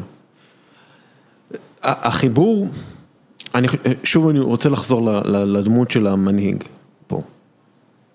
ברגע שהזאבים האלה בחדר ההלבשה מרגישים שאתה לא אותנטי, נכון. הם, הם יבינו את זה, הם, הם מבינים את זה, הם תוך שנייה יבינו את זה. אתה יכול לגמגם מולם, אתה יכול כאילו להיות נרגש מולם, אתה יכול כאילו להיות לא גברי מולם, אבל אם אתה אותנטי, הם, הם יבינו את זה. ו... לגמרי, זה, זה, זה, זה נפלא מה שאתה אומר, אני מסכים. ו- ואני בכל חושב... דבר בחיים זה נכון. ואני, מחקירה שלי, וכשאני רואה קבוצות קורסות, זה, וזה בדרך כלל יש, הקריסה היא, זה לא רק בגלל עניינים מקצועיים בדרך כלל. זה בגלל שהם חשים שהמנהיג או המאמן לא אותנטי ולא עובד מספיק עבורם, או לא, אה, עובד עבורו, אנחנו רואים את זה למשל בקבוצות של ז'וזה מוריניו, שהשחקנים אחר כך אומרים, הרגשנו שהוא לא מדבר איתנו, הרגשנו שהוא מדבר על עצמו.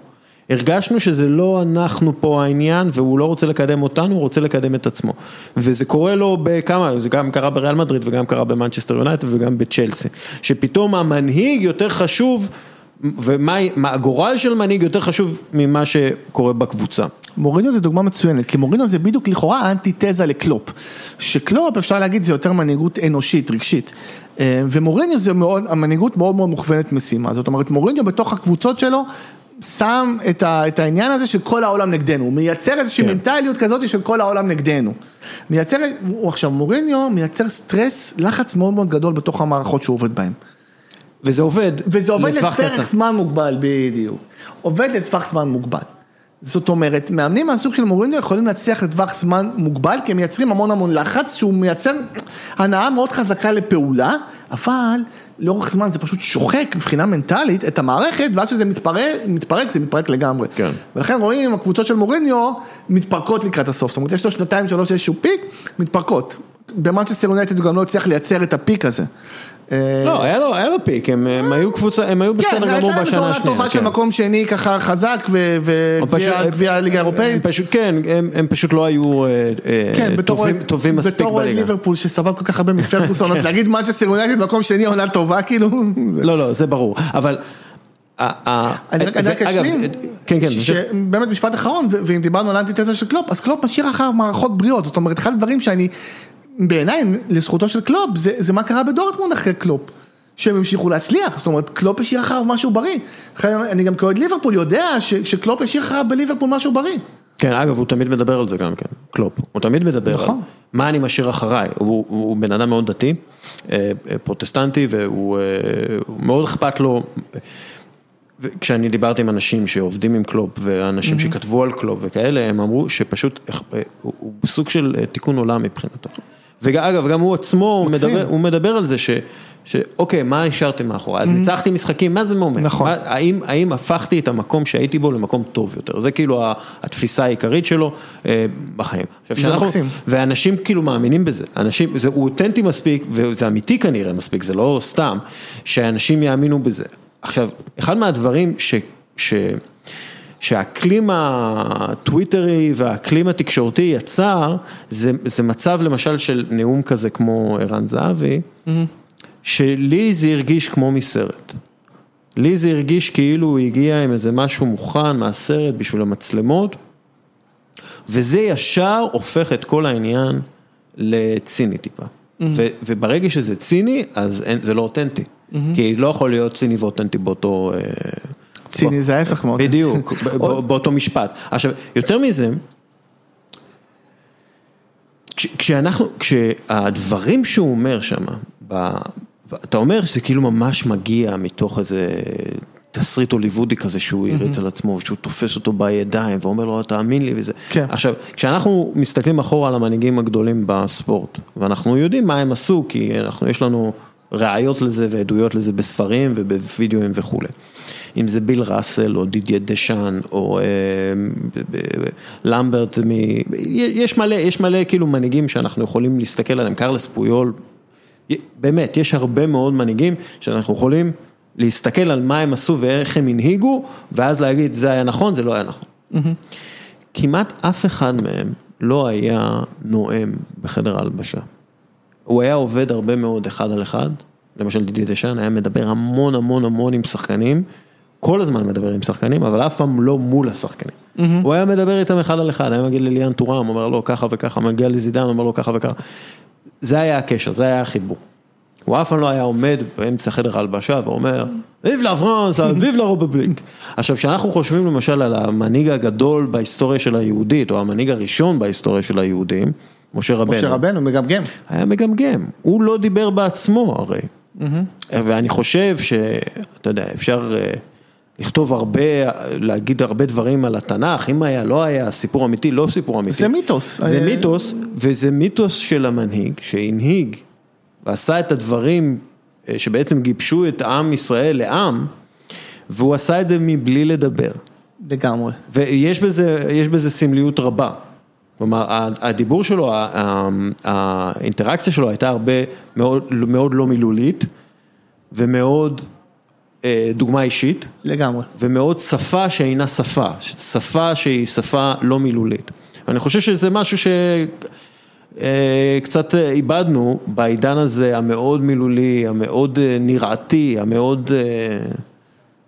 ריאליטי. כן, אני חושב שהדוגמה של משה רבנו היא דוגמה מאוד יפה, אני הבאתי אותה כשהתייחסתי לבחירות בארצות הברית.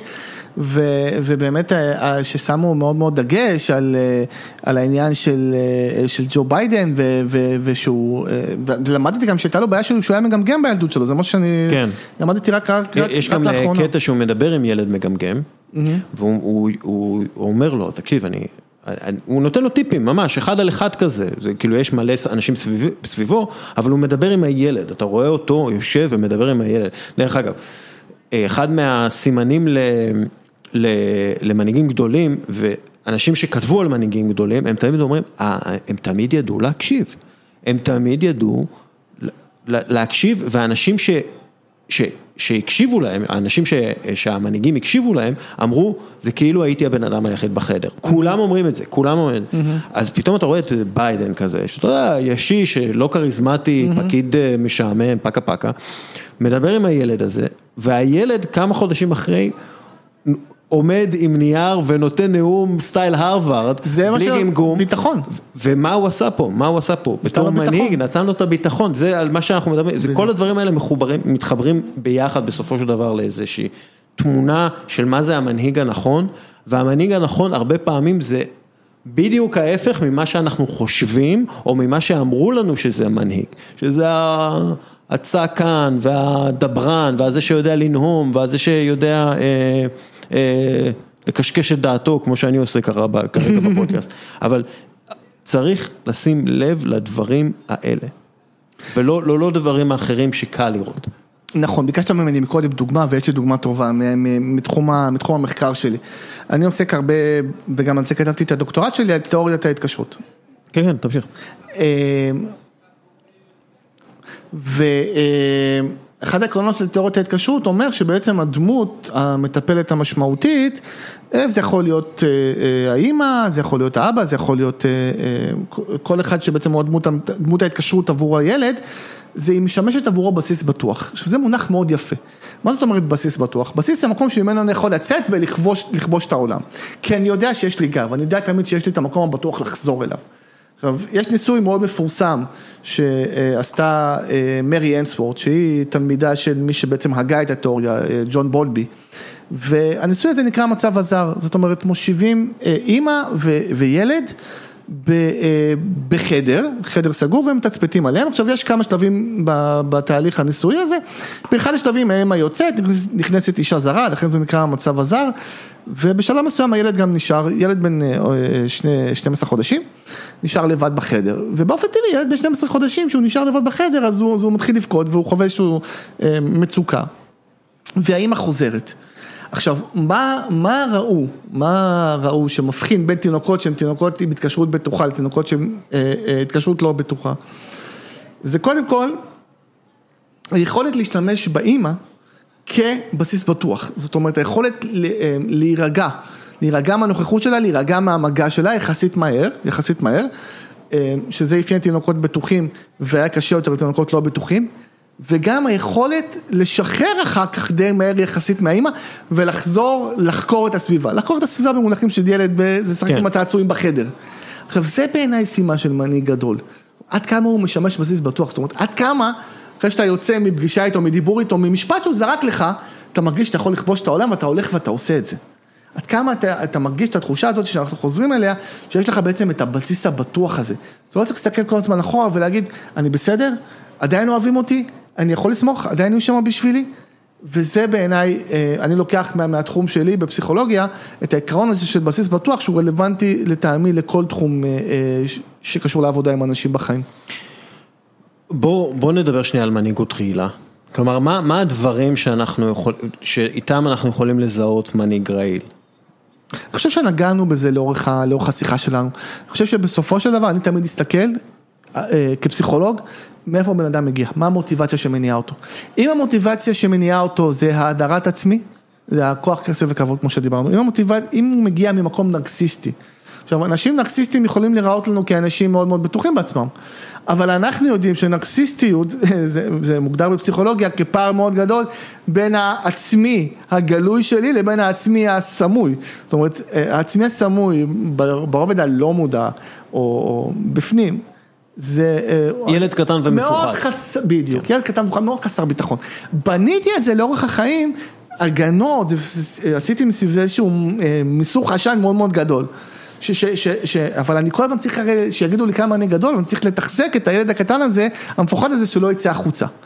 וכשאני, אותו ילד קטן, הוא זה, הוא זה שבעצם פועל בתוכי מבפנים, אז אני לא יכול לתת לאף אחד לגדול מסביבי, אני לא יכול לתת לאף אחד לגדול מסביבי, כי אם מישהו יהיה גדול, הוא יכול להפעיל עליי, ואז פתאום אותו ילד קטן חסר ביטחון, הוא יגיד לי, תראה, אתה רואה, הוא יותר טוב ממך. כן. אני לא שלם. וזה קורה הרבה גם לבריונים, שכשאנחנו... בריונים הם מגיעים מהמקום הזה. כן, כן, שילדים שמדברים איתם, למה אתה עשית את זה? כאילו, למה הכית את הילד הזה? והוא יגיד, כאילו, בגלל שהוא התחצף אליי, מה זה התחצף אליי? הוא אמר משהו נכון בכיתה. כלומר, זה הרבה פעמים הדברים האלה, כאילו, הם מזהים את ה... את האיום הזה על הילד הקטן שבתוכם. נכון, נכון, אז, אז אם אני אמשיך במונחים של, מעולם הפסיכולוגיה, של מנהיגות רעילה, אז זה בדיוק כמו בזוגיות. זאת אומרת, השאלה שאתה צריך לשאול את עצמך כשאתה נמצא בסיטואציה, כמו בזוגיות, כמו בסיטואציה של, שאתה חלק מארגון, מקבוצה וכולי, זה האם אני, אני צומח בתוך, בתוך הסיטואציה.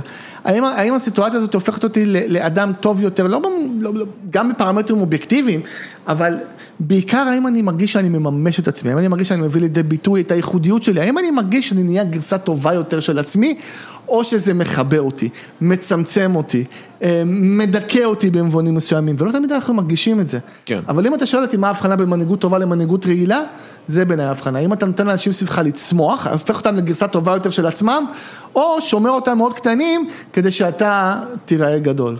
כן. אני לא זוכר מי אמר את זה, אני חושב שפיטר דרוקר, אבל הוא, הוא, מנהיגים גדולים לא מייצרים מעריצים, מייצרים מנהיגים אחרים. ממש. ואני חושב שבסופו של דבר זה, כשאנחנו נסתכל על זה ונשפוט את זה דרך הפריזמה הזאת, בואו נסתכל איזה מנהיגים גדולים יצרו מנהיגים אחרים, ואיזה מנהיגים גדולים אה, לא יצרו מנהיגים אחרים. אני חושב ש, שככה אפשר לזהות מנהיגים לאורך ההיסטוריה. באמת, בהרבה מובנים כמו קלופ, הוא, הוא סוג של יצר את, את, את הטוחל אחריו, נכון. או, או את האנשים שאיתו, ו... ורואים עכשיו איך. הוא בונה כבר את, את ג'רארד כסוג כן. של ממשיך שלו, הוא מדבר עליו, וג'רארד מדבר על זה שהוא, שהוא מדריך אותו ומתייעץ איתו, והוא סוג של מנטור שלו. ו, ו, וזה, ואני אקח את זה, אחזור לספירה אולי הפוליטית, חברתית, אז יש משפט מאוד יפה של ז'בוטינסקי שאמרתי, לא כל כך מפורסם, אבל שמעתי אותו אומר באיזשהו, באיזשהו קטע ארכיון, הוא, יפה, הוא אומר, אני חושב שהגדולה של תנועה, אתה, אתה יודע, כאחד שהקים תנועה, אתה יודע שהיא הצליחה, שהיא כבר לא צריכה אותך. כן. וזה בעיניי נפלא. זה לא שאני התנועה, אני הקבוצה, אני המפלגה, אני המדינה, אלא להפך, שיש לה קיום גם בלעדיי. זה ההוכחה שלי שהצלחתי. זה כמו הורה, שהילד יכול לצאת כן. ולכבוש את העולם, והוא כבר לא צריך להישאר צמוד לסינור שלי. זה מצוין, ולמרות שסבא שלי הסוציאליסט מתהפך בקברו, שאני מסיים פודקאסט עם ז'בוטינסקי, אבל בהחלט זה אחלה דרך לסיים. איציק, הפודקאסט שלך, State of Mind, יש לו עמוד פייסבוק, איך אני נרשם אליו? הפודקאסט שלי, State of Mind, אפשר לעקוב אחריו בדף הפייסבוק שלי, דוקטור יצחק אלפסי, אוקיי, חפשו דוקטור יצחק אלפסי, פסיכולוג חברתי בפייסבוק, וגם אפשר למצוא אותו, פשוט תחפשו State of Mind בגוגל, בגוגל פודקאסט, בספוטיפיי, ויש את אתר הבית של, של הפודקאסט, State of Mind, אתם יכולים למצוא אותו ולעקוב אחרי הפרקים בפודקאסט. מצוין, אנחנו נתייג את מה שצריך בעמוד הפייסבוק, תודה רבה לך. תודה אוריאל. ואנחנו נדבר. נדבר. אוקיי, אחרי השיחה המרתקת הזאת, אני מקווה, עם איציק אלפסי, בואו נדבר NBA, לשם כך פניתי אליכם בקבוצת הפייסבוק שלנו, הפייסבוק, כמו שאומרים הצעירים, אה, כדי שתשאלו שאלות ותעלו אה, טענות ותדברו איתנו על, אה, על ה-NBA, יש הרבה מאוד דרמות, אז אני, זה, זה יהיה פחות חדשותי, אני לא אגיד לכם, דרו הולידיי חתם במלווקי בקס, נדבר טיפה יותר לעומק על דברים. וכמובן יש את הדראפט, ועם זה ולריוס סולודקה, נכון סולודקה? אה, שואל, מה הקבוצה הכי מתאימה לדני עבדיה? בתוך הדראפט, בתוך הלוטרי, הקבוצה הכי מתאימה זה גולדן סטייט. ווריירס, אני לא חושב, כאילו, זה הקבוצה הכי טובה, זה הארגון הכי טוב, הם שם הבטעות, סוג של, הם לא אמורים להיות כל כך אה, גבוהים בדראפט, אה, הם בטח יותר טובים משיקגו בולס ומנסוטה טימבר וולס ושרלוט טורנץ וכל הדברים האלה. יכול להיות שגם אטלנטה קצת עשויה להתאים לו, כי הם שם מתחילים איזה משהו חדש, אבל נראה לי שהם לא, הם, הוא לא יגיע לשם, כלומר זה בחירה שתיים או ארבע. לדני, לדני עבדיה, או משהו ש... inside information שיש לי, שיהיה trade down של גולדן סטייט. ובעצם trade up של קבוצה כמו סן אנטוניו ספיירס, שמאוד מאוד מחבבת את דני עבדיה ומאוד מעוניינת בו. צריך לראות בדיוק איך עושים את זה, כי בחירה מספר 2 היא בחירה מאוד שווה. יכול להיות ששווה יותר מדני עבדיה, אבל היא מאוד שווה במונחי NBA. אז אני לא אופתע אם יהיה, אם גולדן סטייט אכן תבחר אותו ואז תעשה איתו trade, או אפילו שיקגו תעשה את זה. אבל לדעתי, שוב, הקבוצה הכי מתאימה לו כרגע זה גולדן סטייט, ואם הוא מגיע לסן אנטוניו זה אפילו יהיה עוד יותר טוב, כי הוא יקבל יותר דקות ויותר אחריות, ויש שם ארגון מצוין שיכול לטפל בו. אוהדי קורסה שאלו כאילו למה, סליחה, סליחה, סליחה, לא אוהדי קורסה, אנחנו עוד מעט נגיע אליהם. דני אליצור שואל, האם לדני עבדיה עדיף קבוצה טובה או מאמן טוב? אז אני תמיד אומר, מאמן טוב זה אחלה ונהדר ונפלא, אבל הארגון הרבה יותר חשוב לפיתוח השחקן ולטיפוח השחקן, ואנחנו יכולים להסתכל למשל על דוגמה של קוואי לנארד, שהיה לו גם מאמן מצוין בדמותו של גרג פופוביץ', אבל העבודה העיקרית שנעשתה הייתה עם המאמנים האחרים בסן אנטוניו, כמו צ'יפ אינגלנד, המאמן קלעים של סן אנטוניו ספיירס, שהפך אותו משחקן של 25% מהשלוש לשחקן של כמעט 40% מהשלוש, ולכן אני חושב ש...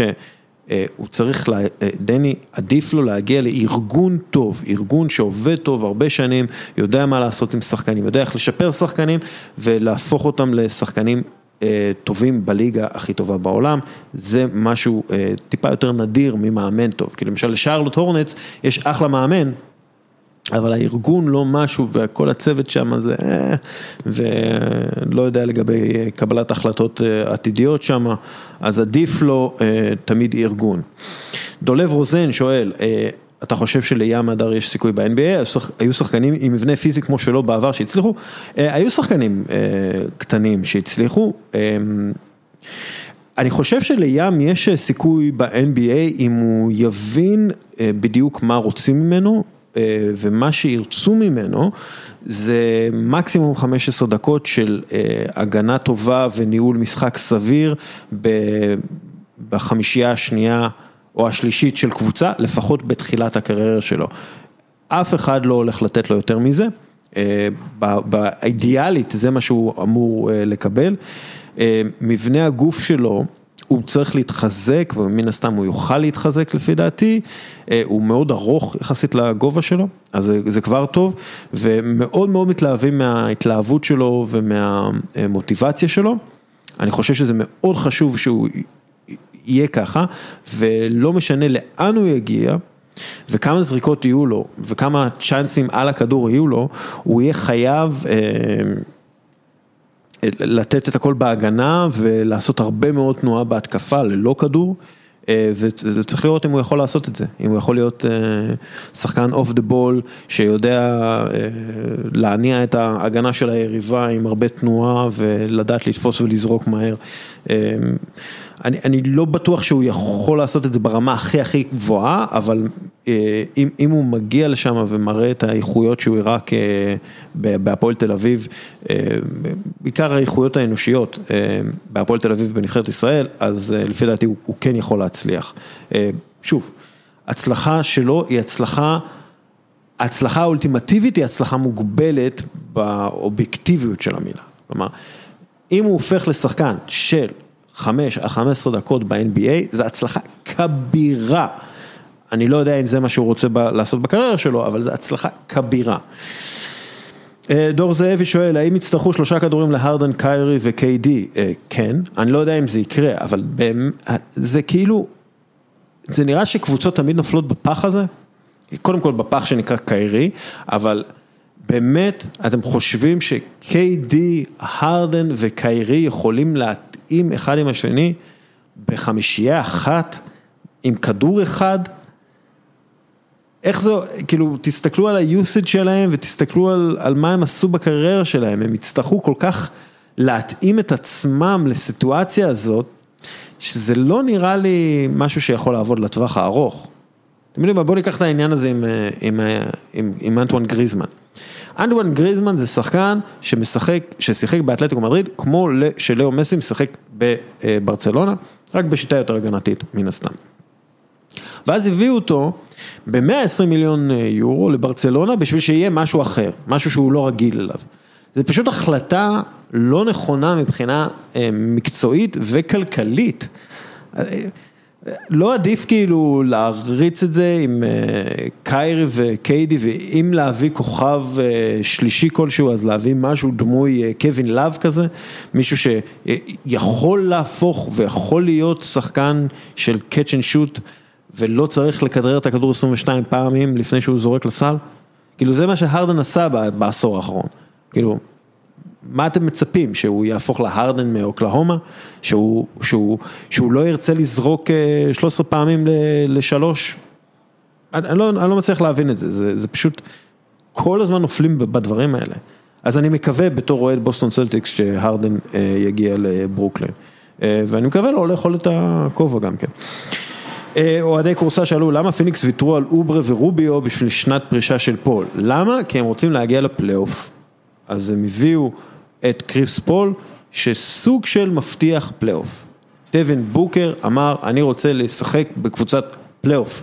תביאו לי מישהו שיביא אותי לפלייאוף. וקריס פול הוא זה, עם כל הכבוד לרוביו ואוברה. אה, קריס פול יביא אותם לפלייאוף השנה. מה יקרה אחרי? לא יודע. אבל uh, השנה הם uh, לפי דעתי קבוצת פלייאוף, ואולי זה מה שישכנע את דווין בוקר להישאר בפיניקס. ג'ונתן ארד, אה, יונתן ארד, אה, אוקלהומה עם 17 בחירות דראפט בחמש השנים קרובות, זה באמת 17? אני חושב שכן, יש להם משהו כזה. אה, העתיד ורוד, כן, אמור להיות, ואני גם הייתי סומך על סם פרסטי, אני חושב שהוא יודע והוכיח את עצמו כמישהו שיודע לבנות קבוצות טובות.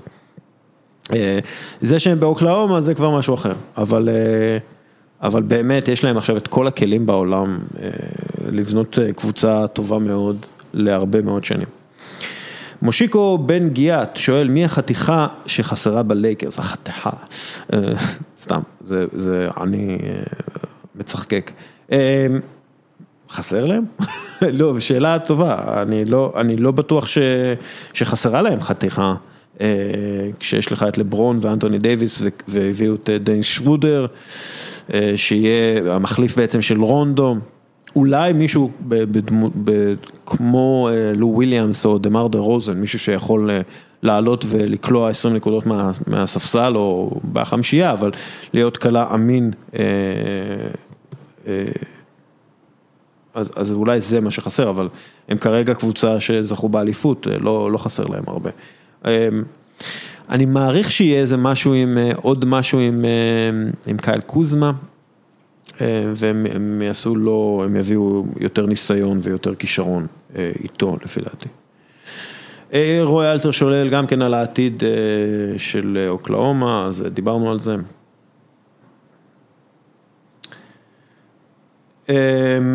מנדי אלפרין שואל, מישהו יכול להסביר על הבחירות האחרות בדראפט חוץ מעל דני עבדיה שנדחה מכל כיוון אפשרי, אתה צודק, מנדי. אז ככה, הדראפט הזה, אין בו כוכבים.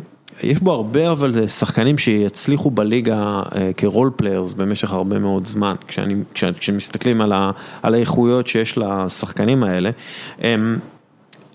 זה, לפי דעתי זה הדראפט הכי נחקר שהיה אי פעם, נחקר על ידי הקבוצות, בגלל שהיה להם הרבה זמן, וזה גם דראפט מאוד מוזר בגלל שהרבה מהשחקנים לא שיחקו מאז מרץ.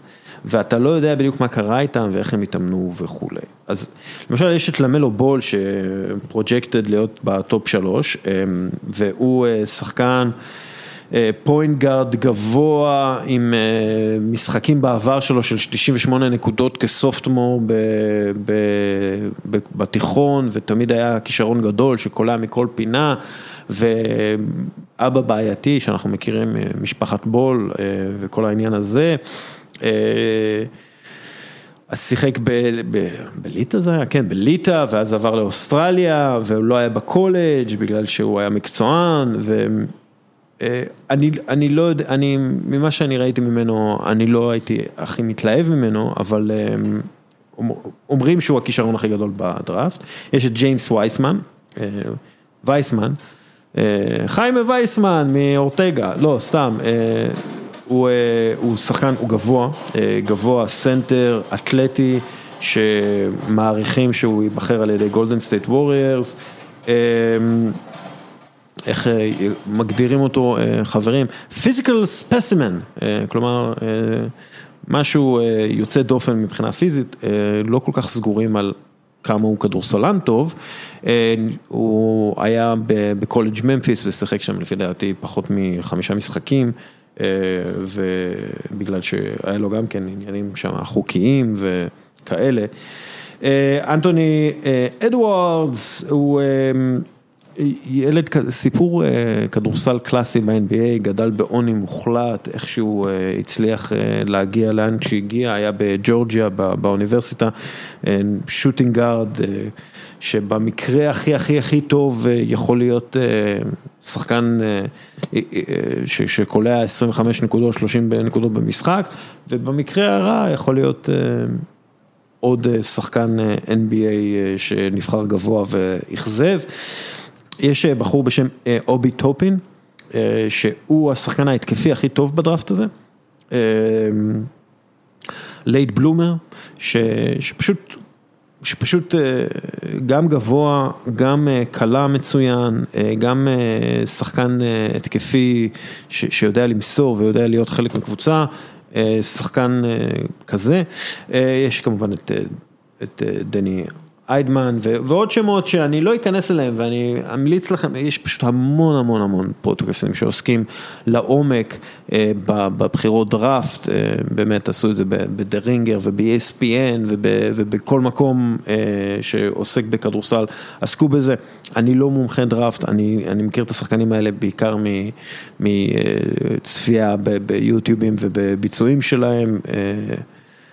אז אני יכול להגיד בגדול מה הם שווים, מעט מאוד, דרך אגב, מעט מאוד גם המומחים שראו אותם במשחקים מלאים בשנים האחרונות, לא, סליחה, בחודשים האחרונים, אז אני לא יודע איך הם התפתחו, אבל יש עוד כמה שמות, למשל טייריס הליברטון, שככל הנראה יהיה גארד פותח ב-NBA מתישהו, יש את איזק אוקורו, שהוא מין wing כזה, שהוא... גם כן סוג של physical specimen כזה, יש את קיליאן הייז שהוא שחקן בגרמניה כיום, הוא שחקן צרפתי בגרמניה שכאילו אומרים, האלה שמתלהבים ממנו מדברים על זה שהוא ג'יימס הרדן הבא, אני לא כל כך ראיתי את זה במה שראיתי אצלו, שחקן למשל שלא מכדרר עם יד ימין, הוא רק בצד שמאל, הוא נראה לי מאוד מוגבל טכנית, אבל בסדר, יש את אונייקה אוקונגו שהוא מעין במה דה ביו כזה לעניים, משחק ב-USC בקליפורניה, וגם כן מאוד מאוד מתלהבים מההתנהגות שלו ומאיך שהוא מתנהל, והוא שוב ורסטילי וגבוה, אבל מאוד גמיש ויכול לשחק בחוץ, בפנים, כאלה. יש את סדיק ביי, שמדברים עליו הרבה כשחקן בווילנובה, וילנובה כמעט, כמעט תמיד מייצרת שחקנים סבירים פלוס לליגה. ויש עוד את דווין וסל ואהרון נסמית וקירה לואיס ובאמת מדברים על השמות האלה. אני למשל בדקתי את קול אנטוני שהוא הבן של גרג אנטוני בגלל שהסיכוי שהוא יגיע לבוסטון בבחירה מסוימת הוא גבוה והוא point guard שתמיד היה הכוכב הגדול בקבוצה שלו חוץ מבצפון קרוליינה, שם הוא היה בסיטואציה מאוד גרועה מבחינתו, אבל קול אנטוני גם כן מישהו שיכול להצליח, הם מדברים הרבה על פטריק וויליאמס שהוא מעין wing כזה. שמאוד מרשים בפלורידה סטייט, זהו, יש גם את ארג'יי המפטון ששיחק בניו זילנד, בליגה האוסטרלית, דן שמיר, גם כן נחשב, כשהוא יצא מהתיכון לשחקן גדול יותר ממה שהוא הציג בניו זילנד, אבל שוב, מדובר בילדים, יכול מאוד להיות שהוא ייבחר נמוך יחסית, 15-20, אבל הוא יהיה השחקן הכי טוב מהדראפט הזה. הדראפט הבא, כלומר הדראפט 2021, הוא ככל הנראה יהיה דראפט עם הרבה יותר כוכבים והרבה יותר הצלחות, בדומה לדראפט האחרון עם זיין וויליאמסון וז'אן מורנט, והשמות שאתם תצטרכו לדעת זה קייד קנינגהם וג'יילן גרין וברנדון בוסטון וג'יילן ג'ונסון, כמה ג'יילנים יש, זה הכל בגלל ג'יילן רוז, ויש את ג'ונת'ן קומינגה מקונגו שהוא אתלט על שמדברים ואיוון מובלי וזאיר וויליאמס, כל השמות האלה ממש יכולים להיות ברמת הבחירה מספר אחת. ובאמת מצפים לדברים גדולים מהאנשים האלה, מהשמות האלה שהשמעתי. יאללה. enough with the draft. קורח, יובל איתך. ככה אני אומר, אני אומר נכון? גם כן אתה שואל על עבדיה. אז הוא שואל על עד לאן, הימורים לאן תלך הקריירה שלו, גולדן סטייט עד לאן השנה, תסבירו את הטורניר כניסה לפלייאוף במקומות, אוקיי, טוב, אז, אז הטורניר כניסה לפלייאוף עדיין לא נסגר באופן רשמי, אבל זה מה שהיה בערך אה, השנה, רק שככל הנראה יכניסו אה, את הקבוצה מספר 7, וקבוצה מספר 7 עד 10, בעצם כל הקבוצות האלה יתחרו על מקום.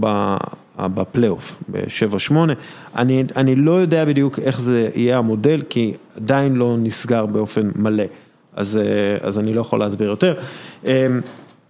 גולדנסט השנה אמורה להיות אחת מהקבוצות הכי טובות בליגה, אז אני, אני עם סטף קרי וקליי תומפסון ודרימון גרין, בכל זאת, הם שחקנים לא רעים, היו טובים מאוד בשנים האחרונות, יהיה מעניין לראות מה הם יעשו עם הבחירת דראפט שלהם.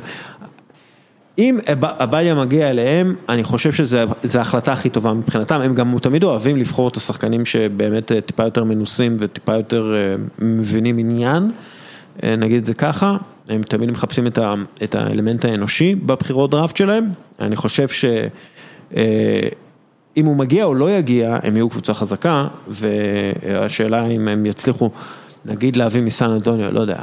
למרקוס אלדריץ' ועוד איזה שחקן בשביל דני עבדיה ועוד סלרי פילרס, ואז הם טיפה יעמיקו את הסגל שלהם, זה, זה יכול להיות, אבל נראה.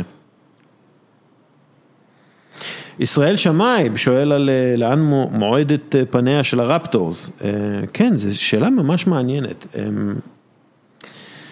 אני לא רוצה להיכנס לעניין של החדשותי, אבל מילווקי עשו כמה טריידים ולפי מה שהבנתי ממילווקי הם די אופטימיים בקשר להישארות של יאניס אחרי הטריידים האלה, גם ג'רו הולידיי וגם בוגדן בוגדנוביץ', אני לא כל כך בטוח שאלו הטריידים הכי טובים שהם היו יכולים לעשות, אבל אני נותן את הקרדיט לאנשים הטובים במילווקי על כך שהם קיבלו החלטות נכונות וחיזקו אכן את הקבוצה. אז אז הרבה מטורונטו מאוד תלוי במה שיקרה במילווקי, כי לפי דעתי טורונטו ומסאי אוג'ירי בנו את הקבוצה שלהם בשביל שתתאים ליאניס והשחרור שלו מהחוזה במילווקי ב-2021, ואם יאניס חותם על החוזה, הסופרמקס, אז זה יהיה, זה יהיה, זה ידפוק את התוכניות של טורונטו. גסול לא ימשיך, אנחנו יודעים. ון, ון וליט, אני מתאר לעצמי שהוא ימשיך. איבאקה, ממה שאני רואה בכותרות, כנראה לא ימשיך. לאורך זמן, אבל אם יש מישהו שאני סומך עליו לבנות קבוצה תחרותית עם מה שיש ולמצוא את הכישרונות עמוק בדראפט, זה מסאי אוג'ירי.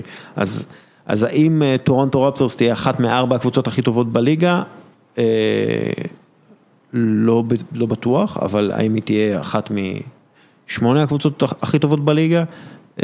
אני, אני הייתי מהמר שכן, גם אם הם עוברים שיפוץ מלא. אני תמיד מהמר, אני גם תופס מאוד מניק נרס ומהיכולות שלו. מתן זית, אני רוצה פוד רק על אוקלאומה, בהצלחה עם זה. יש להם אשכרה 17 בחירות סיבוב ראשון, זה מטורף, בהחלט. איתי ברקוביץ', מה מילווקי באמת יכולה לעשות כדי לרצות את יאניס, קשה לי לראות מהלכים שבאמת יחזקו אותה משמעותית, בהתחשב בזה שערך השוק של בלצו ברצפה, ואז הוא מדבר על זה שקיבלתי את התשובה, מהלכים מעולים שלהם, אם הם לא לוקחים את המזרח השנה, זה יהיה כישלון גדול, אפילו יותר גדול מהשנה האחרונה, מה שמעלה לי שאלה אחרת, מה שאר הקבוצות המובילות במזרח צריכות לעשות כדי לאיים עליהם? איתי, אחלה שאלה, זה באמת שאלה טובה, אני לא יודע, שוב, בוגדנוביץ' לא שיחק בפלייאוף. אריק בלדסו, הוא היה overrated כשהוא הגיע למילווקי, ואני בהנחה שלי שגם ג'ו הולדיי קצת overrated כשהוא הגיע למילווקי. אני חושב שאם מילווקי לא מגיעה לגמר המזרח ונותנת שם תחרות, יאניס יעזוב. האם הוא חותם על חוזה חדש? אני לא יודע, אני לא יודע, יכול להיות, יש שם וייבים חיוביים ממה שהבנתי מאנשים שם, אבל יאניס, האם ג'רו הולדיי ובוגדנוביץ' הם כאלה שדרוג, הם כאלה שדרוג ענק למה שהיה למילווקי עד עכשיו, ששוב זאת הייתה הקבוצה הכי טובה בעונה הרגילה, יכול להיות. האם הם שדרוג לפלייאוף? עדיין לא קיבלתי הוכחה לזה. ואני, ג'רו הולידיי זה גם כן לא איזה שחקן שהצטיין בפלייאוף, שאתה אומר וואי בואנה איזה הופעות בפלייאוף, אני חייב אותו בקבוצה שלי. הוא לא רונדו. אז, אז מעניין יהיה לראות. ושאלה אחרונה של אסף מנטבר. אוקיי. אולי גם לטובת מאזינים שלא כל כך מתעמקים ב-NBA, מה גודל האירוע ששחקן ישראלי נבחר כבחירת top 5 בדראפט?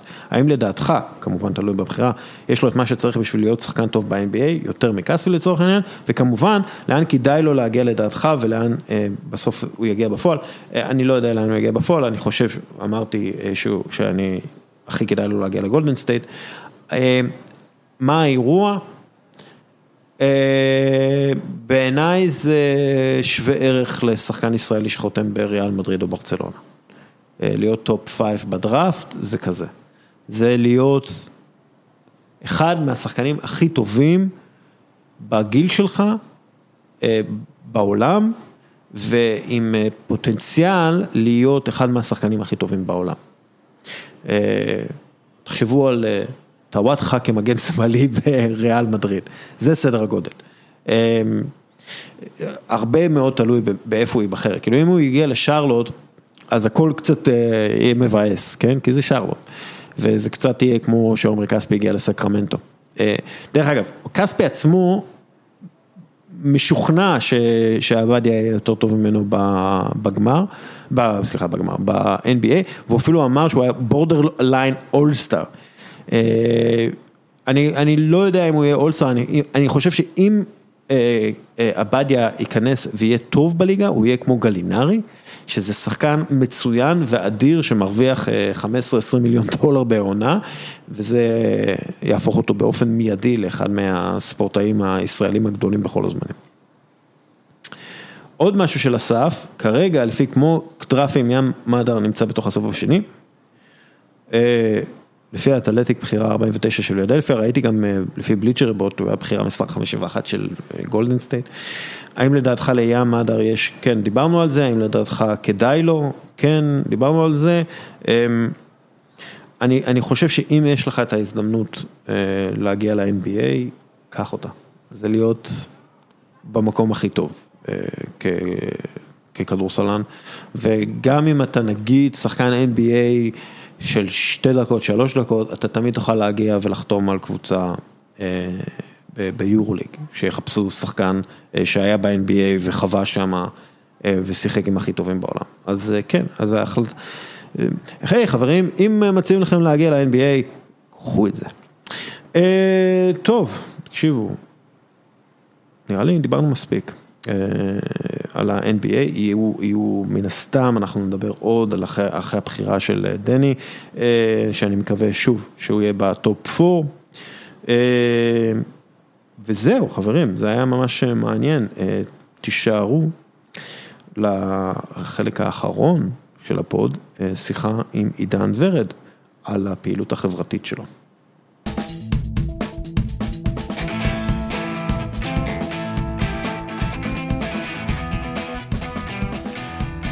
אוקיי, איתנו עידן ורד, שבעיניי כרגע הוא הכדורגלן החשוב ביותר בישראל, כי הוא מנסה להשתמש במעמדו ובפופולריות שלו כדי להעלות מודעות לכך שילדים כאן בישראל לא מקבלים מזון שהם זכאים לו, מזון שהם צריכים, מזון שהוא מזון, זה חובה. עידן, מה המצב? אהלן, אהלן, מה נשמע? אז אתה... הרוב בסדר, הרוב בסדר, כן. אתה רוצה להסביר לנו מה בדיוק אתה עושה ומאיפה קיבלת את ההשראה וכל הדברים האלה? כן, בכיף. בגדול, כמו שאמרת, יש לנו כוח להשפיע, ובוא נגיד שבחו"ל זה משהו שהוא מאוד מקובל, נהוג, ובכל ה, כל הרמות וכל הענפים, נקרא לזה ככה, גם בכדורגל וגם ב-NFL וגם ב-NBA, כל אחד שיש לו טיפה כוח וטיפה השפעה, אז הוא, אז עושה את זה משהו טוב. ואני חושב שפה בארץ אנשים גם טיפה הבינו את זה, וזה משהו שבאמת, אתה יודע, חשוב, כי... בסופו של דבר, אם אני עכשיו עושה משהו שלי אישית זה אפילו קצת, אתה יודע, כאילו חורה לי שאני צריך לעשות משהו שיהיה במדיה ושיהיה, וש... שיעורר רעש בשביל שיהיה לקרוב לחצי מיליון נערים, ילדים בישראל, אוכל, שזה משהו שלי ולך נשמע, אתה יודע, בסיסי, אבל להם זה בעצם כאילו חלום. עכשיו, עכשיו יש ילד שאני לא יודע אפילו איך קוראים לו, קם בבוקר ואין לו מה לאכול, וזה לא, וזה לא, וזה לא נתפס. כן. עכשיו, אני, אני כבר משהו כמו חודשיים וחצי על זה, מקדם עניינים, נוסע לכנסת, עושה פוסטים, שולח הודעות למי שצריך, שר, שר החינוך, רווחה, באמת עושה הכל מהכל, כדי שיהיה משהו ש, שלי היה, לי היה, וגם לך היה נראה לי, וזה משהו שהוא... בסיסי, ומאז פרוץ הקורונה, בחודש מרץ, יש קרוב ל-400 אלף נערים, ילדים, שפשוט אין להם מה לאכול, והכל בגלל, אתה יודע, זה לא פן, פן כלכלי אפילו, ש, שעכשיו אני אומר לך, בוא נעשה איזה קמפיין גיוס, ואתה יודע, וזה ייקח שנה, וזה... לא, זה עניין פשוט אה, בירוקרטי, וזה, וזה עצוב. זה, זה, זה, עצוב. זה בעצם מפעל, מפעל ההזנה שלא פועל מאז, מאז, של... מאז הקורונה. בדיוק, בדיוק. אה, מפעל ההזנה שלא פועל מאז הקורונה, אה, אז כאילו הם, הם בוא נגיד, עשו טובה וכן כן נתנו אוכל למשהו כמו 19,000 ילדים, וכאילו כל השאר פשוט לא. עכשיו עוד פעם, אני, אתה יודע, כחוזר על זה, שמה שבאמת אה, מקומם, שזה לא, שזה לא עכשיו איזה נושא כלכלי ש, שאין, ואתה יודע, ודורש איזה מין אה, גיוס כספים ומימון המונים, לא, זה בסך הכל עניין ביורוקרטי פשוט, שאני באמת, אני באמת כאילו כבר לא יודע של מי זה, אתה יודע, כאילו, כי אני פניתי דרך חברי כנסת לכל מיני גופים, אנשים, אה, שרים בממשלה, ו...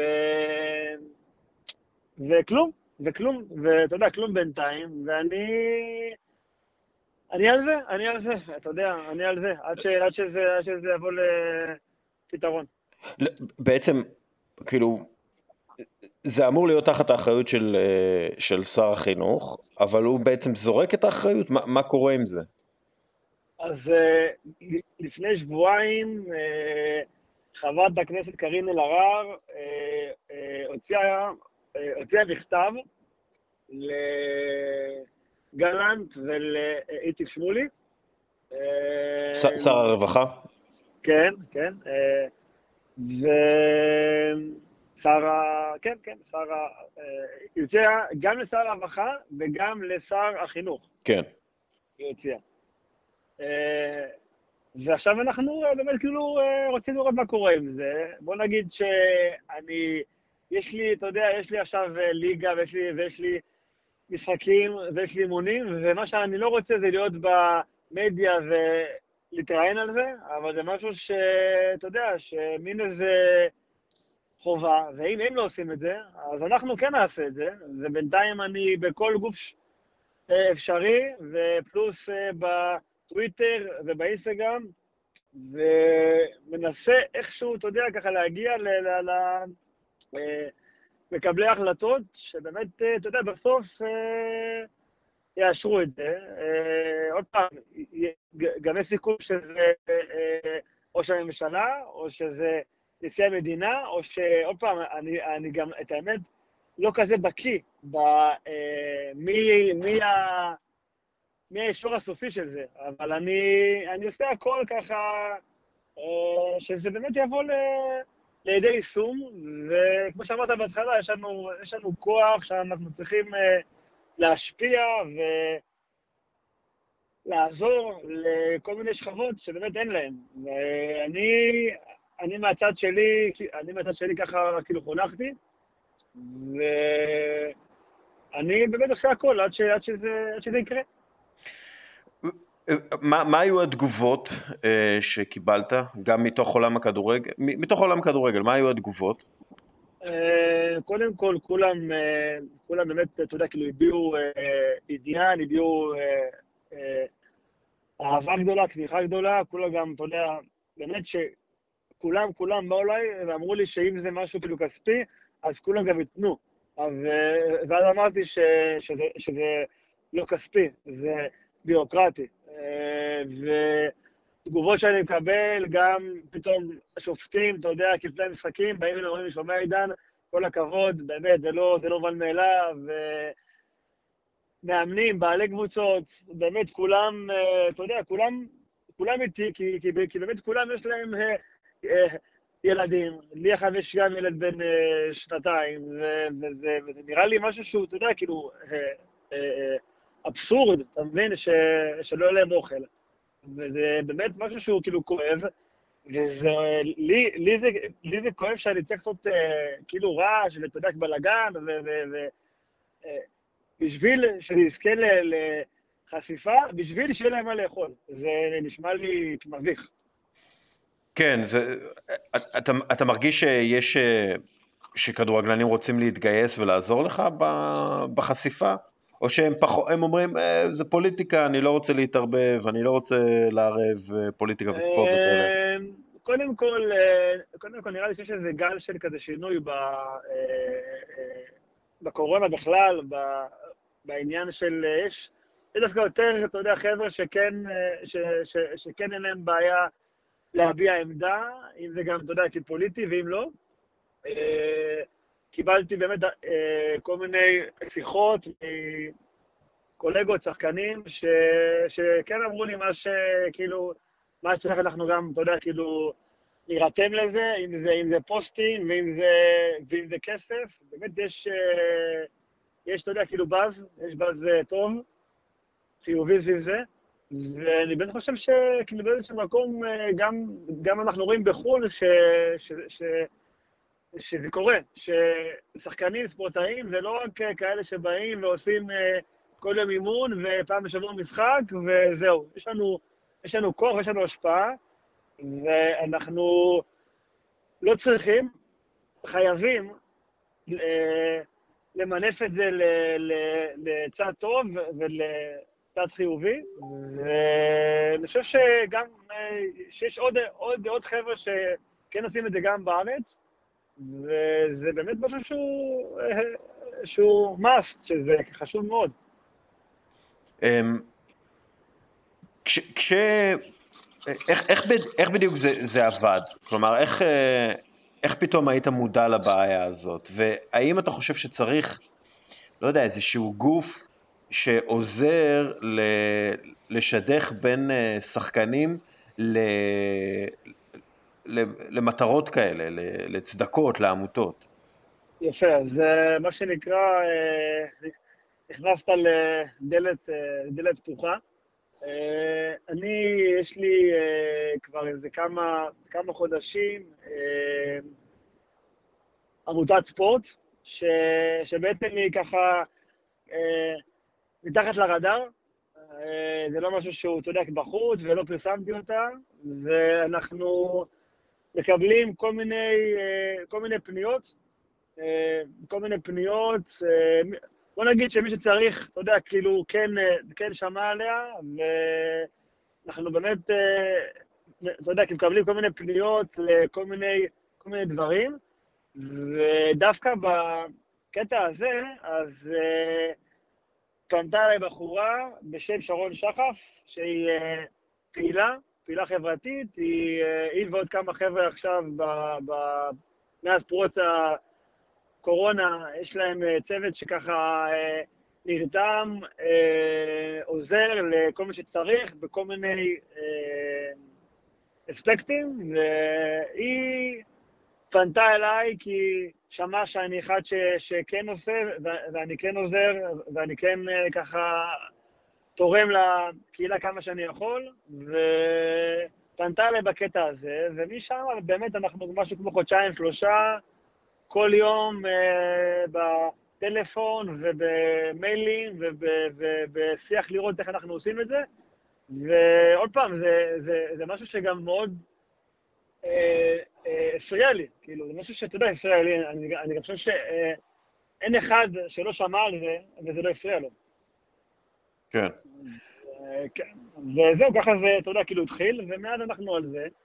אה, ועוד פעם, אנחנו עכשיו, אה, בוא נגיד שאנחנו 50, 50, 60 אחוז כבר אה, לעבר המאה אחוז, עד שזה, עד שזה יהיה באמת, שזה באמת כן. קמפיין מוצלח, נקרא לזה ככה. כן, וכש, כש, אתה יודע, כשמסתכלים על, נגיד, על מרקוס רשפורד ומה שהוא עשה, כמה, כמה השראה אתה מקבל מזה? כלומר, כמה אתה מסתכל החוצה, והאמת היא, אתה יודע, מעניין אותי כמה כדורגלנים אחרים, לא רק אתה, מדברים על מה שמרקוס רשפורד עשה, על ה... אתה יודע, בעצם המאבק שלו עם ממשלת בריטניה, כדי להפעיל את מפעל המזון למען ילדים מתקשים. ילדים ממצב אה, סוציו-אקונומי קשה. כמה, כמה זה. נותן השראה? כלומר, הפעילות של מרקוס רשפורד אי שם באנגליה.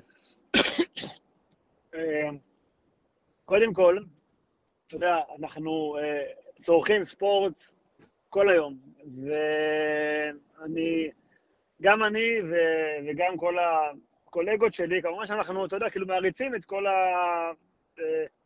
השמות האלה שם מעבר לים, שבברצלונה, מנצ'סטר, ריאל, ואתה יודע, וב top.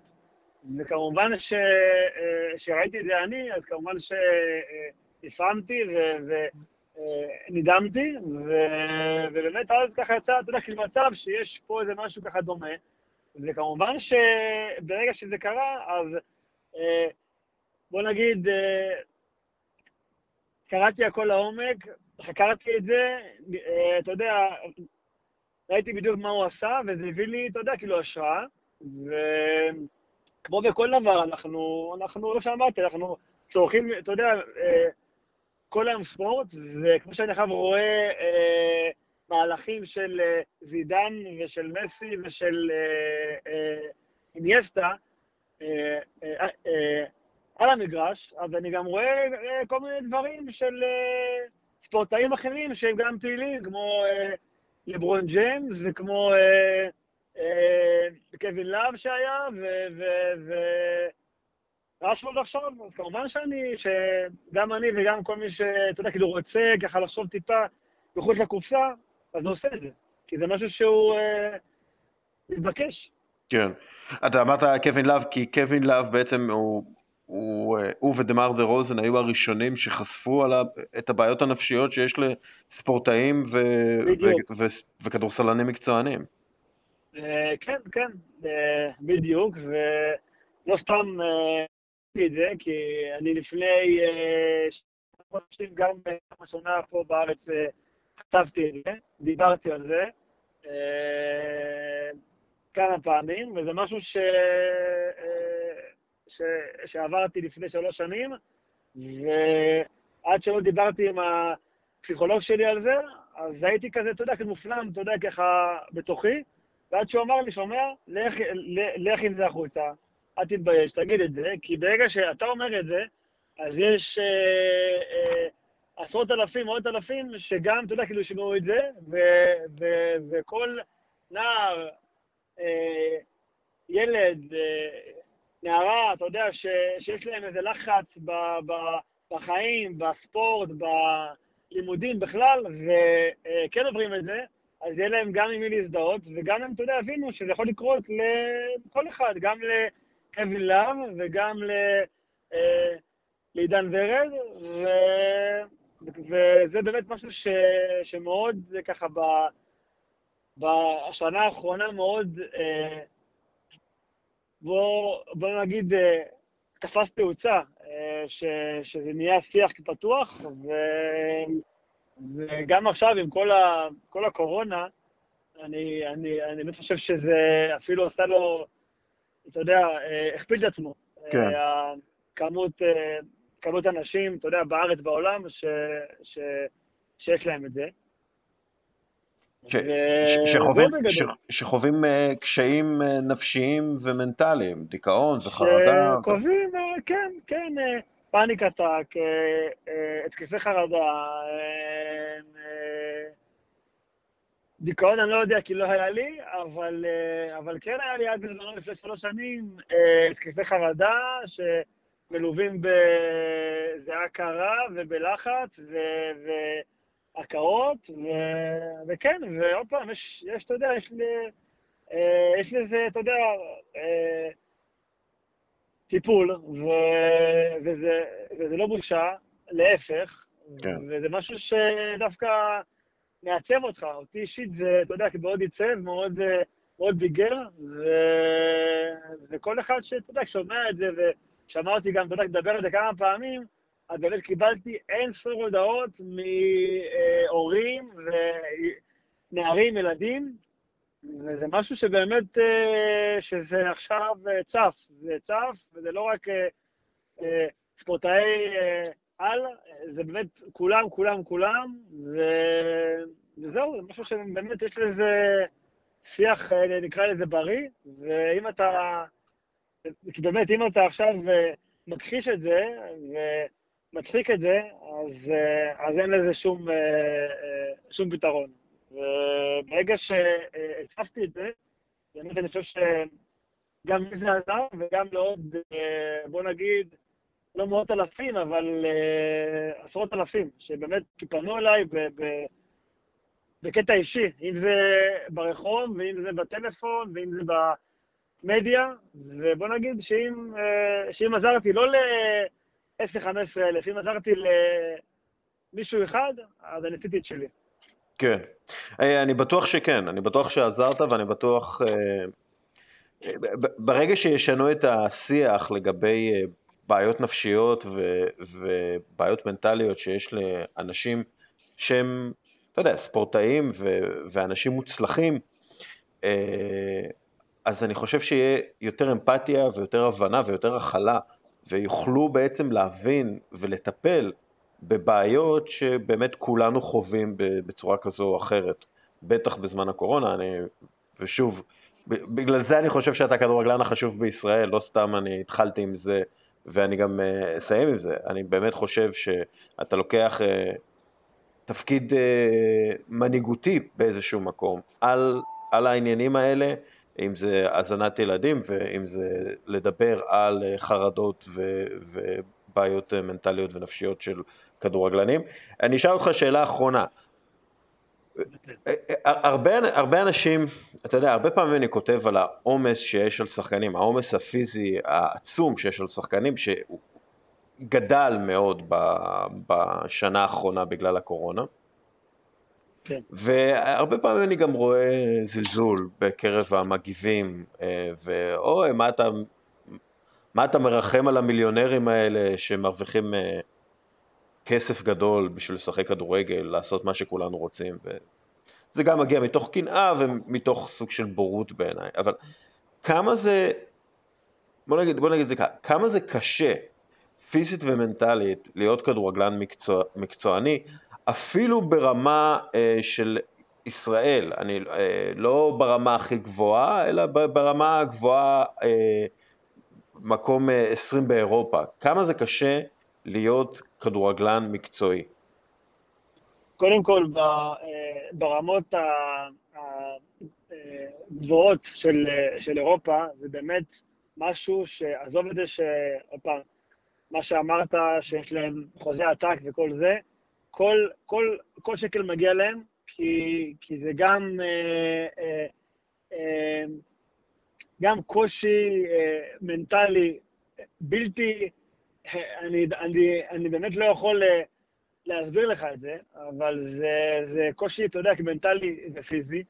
יש להם קרוב ל-70 משחקים בליגה, בנבחרת, מחנות אימון, כל הדברים האלה.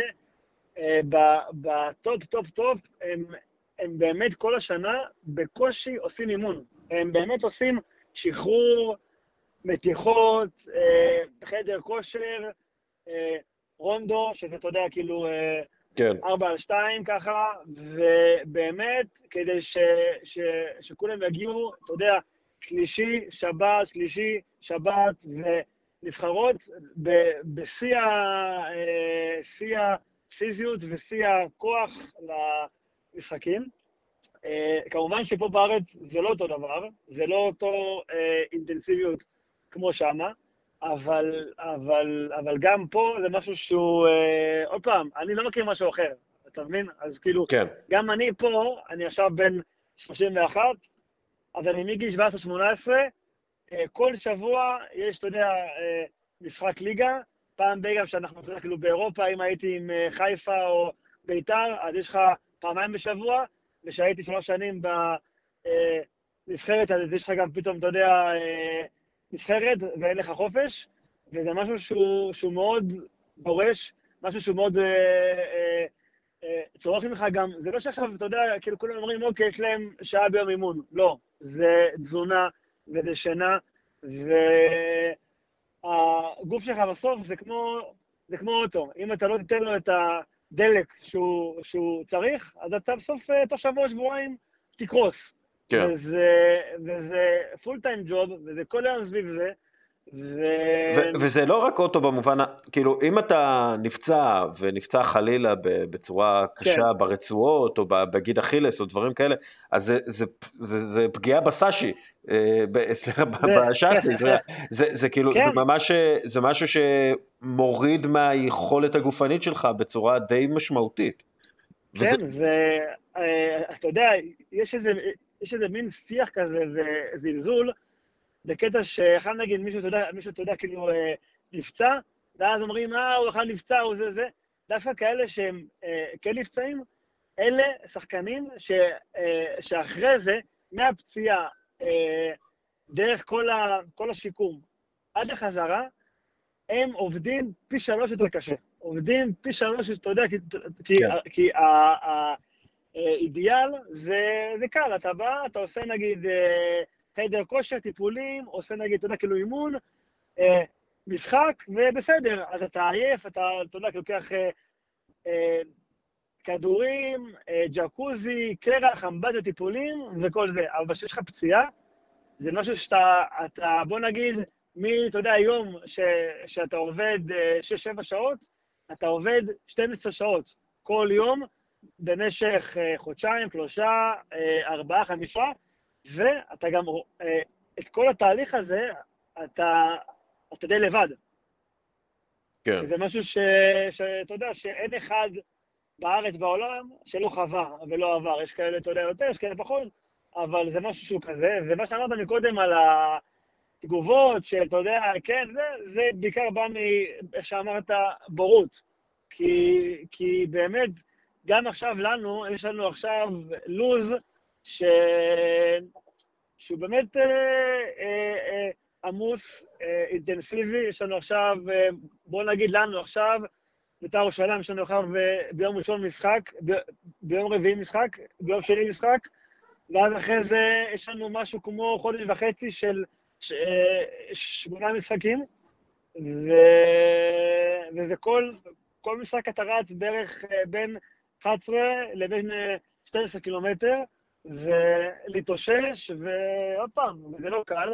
ואני אני, אני גם חושב שיש עכשיו איזה משהו שהוא מין אה, אה, אה, הבנה, גם מכל המדיה וכל הקהל, ויותר, אתה יודע, כאילו, אה, אה, שיח, שיח טוב ושיח בריא, שאנחנו גם עושים את זה בשביל כל האלה שלפעמים מקללים אותנו, לפעמים אה, מעודדים אותנו, אבל בשביל כולם, כמשהו. זה לא, אה, זה לא נגיד, אה, איך אני, איך אני אסביר לך את זה הכי טוב, אה, לא מטרה לאומית, אבל מין איזה משהו שכולם צריכים עכשיו, שכולם עכשיו צריכים אותו בכל הקטע של הקורונה ושל משהו שאתה יודע, חסר לכולם, זה ככה לבוא הביתה אחרי יום עבודה, ו... לראות כדורגל, לראות משהו שכאילו כולם אוהבים. ואת את, את כל התסכול של כל השבוע מהעבודה ומהמשפחה ומהחברים ומהילדים ואני לא יודע מה, אתה בא ויש לך שעה וחצי שאתה פורק את זה, אתה יודע, ככה מול הטלוויזיה, ו... וזה משהו שלנו, אנחנו עכשיו, אנחנו עושים משהו שהוא, עוד פעם, ברור לכולם שזה כיף של כדורגל, אבל עכשיו אנחנו עושים משהו שהוא באמת, כאילו, קשה מאוד. זה אה, בידוד ביתי, כאילו, כן. שזה בית אימון, בית אימון, קרוב ל... אני כבר לא יודע כמה זמן, וגם אני לא יודע אה, עד מתי. שזה משהו שאולי נשמע, אתה יודע, קל, אנחנו באים לשחק כדורגל. לא. עכשיו אני, אה, חוץ מבית אימון, בית אימון, בית משחק, אין לי כלום, כאילו. אין לי חיי חברה, ואין לי uh, את הפעם בשבוע שאני יכול ללכת לאיזה, אתה יודע, לאיזה בית קפה, לאיזה בר, אתה יודע, כאילו, טיפה ככה לנקות את הראש, אין את זה. וכל זה קורה גם בשביל uh, uh, האוהדים והציבור, ואני לא חושב שספורט זה תרפיה, זה תרפיה לנפש ולגוף, ו... לא סתם אתה רואה עכשיו פתאום ב- ב- בכל הארץ את כולם עושים ספורט פתאום. אנשים אין להם, אין להם מה לעשות, אנשים, אתה יודע, כאילו בסגר כביכול, ואין להם לאן ללכת, להם, ופתאום כולם, אתה יודע, ברחובות, ספורט, רצים, הליכות, וקל וחומר שזה, אתה יודע, אה, כדורגל, שזה משהו כן. שכולם כולם אוהבים, אז אה, מקודם ככה, אתה יודע, חיפשתי את המילה הנכונה, זה... משימה לאומית זה, אתה יודע, too much להגיד, אבל זה משהו שהוא אה, דומה לזה. כן, כן, ככה, ככה אתם מרגישים, כלומר שאתם כן, עושים משהו חשוב. אה, עידן, אתה באמת עושה דברים חשובים, אה, ואני רוצה להודות לך גם, גם אה, בשם המאזינים, נגיד את זה ככה, וגם בכלל, באופן כללי, ש, שאתה, שאתה מוכן לדבר על הדברים האלה, שאתה מוכן לקדם אותם ולהעלות מודעות לדברים האלה, אה, אתה עושה דברים חשובים. והימור אחרון, מה אתה חושב? מי תיקח אליפות בספרד?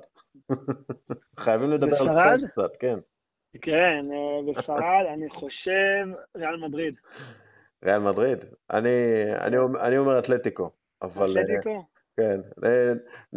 בסוף השנה נראה מי, מי צדק. אה, כן, בכיף. אפשר, אפשר לעשות התערבות אם אתה רוצה שזה יהיה יותר מעניין. אני לא מתערב בדרך כלל, אני לא, אני לא מתערב בדרך כלל. לא, כן, אני יודע, אבל אתה יודע, כן. להעלות מודעות. אמ, בכל מקרה, תודה רבה עידן, אה, ותודה רבה למאזינים, והמשך אה, יום טוב, ואימון טוב, וכל הדברים האלה, ותשמור על עצמך. תודה, תודה, תודה רבה. תודה, ביי ביי. ביי ביי, ביי ביי.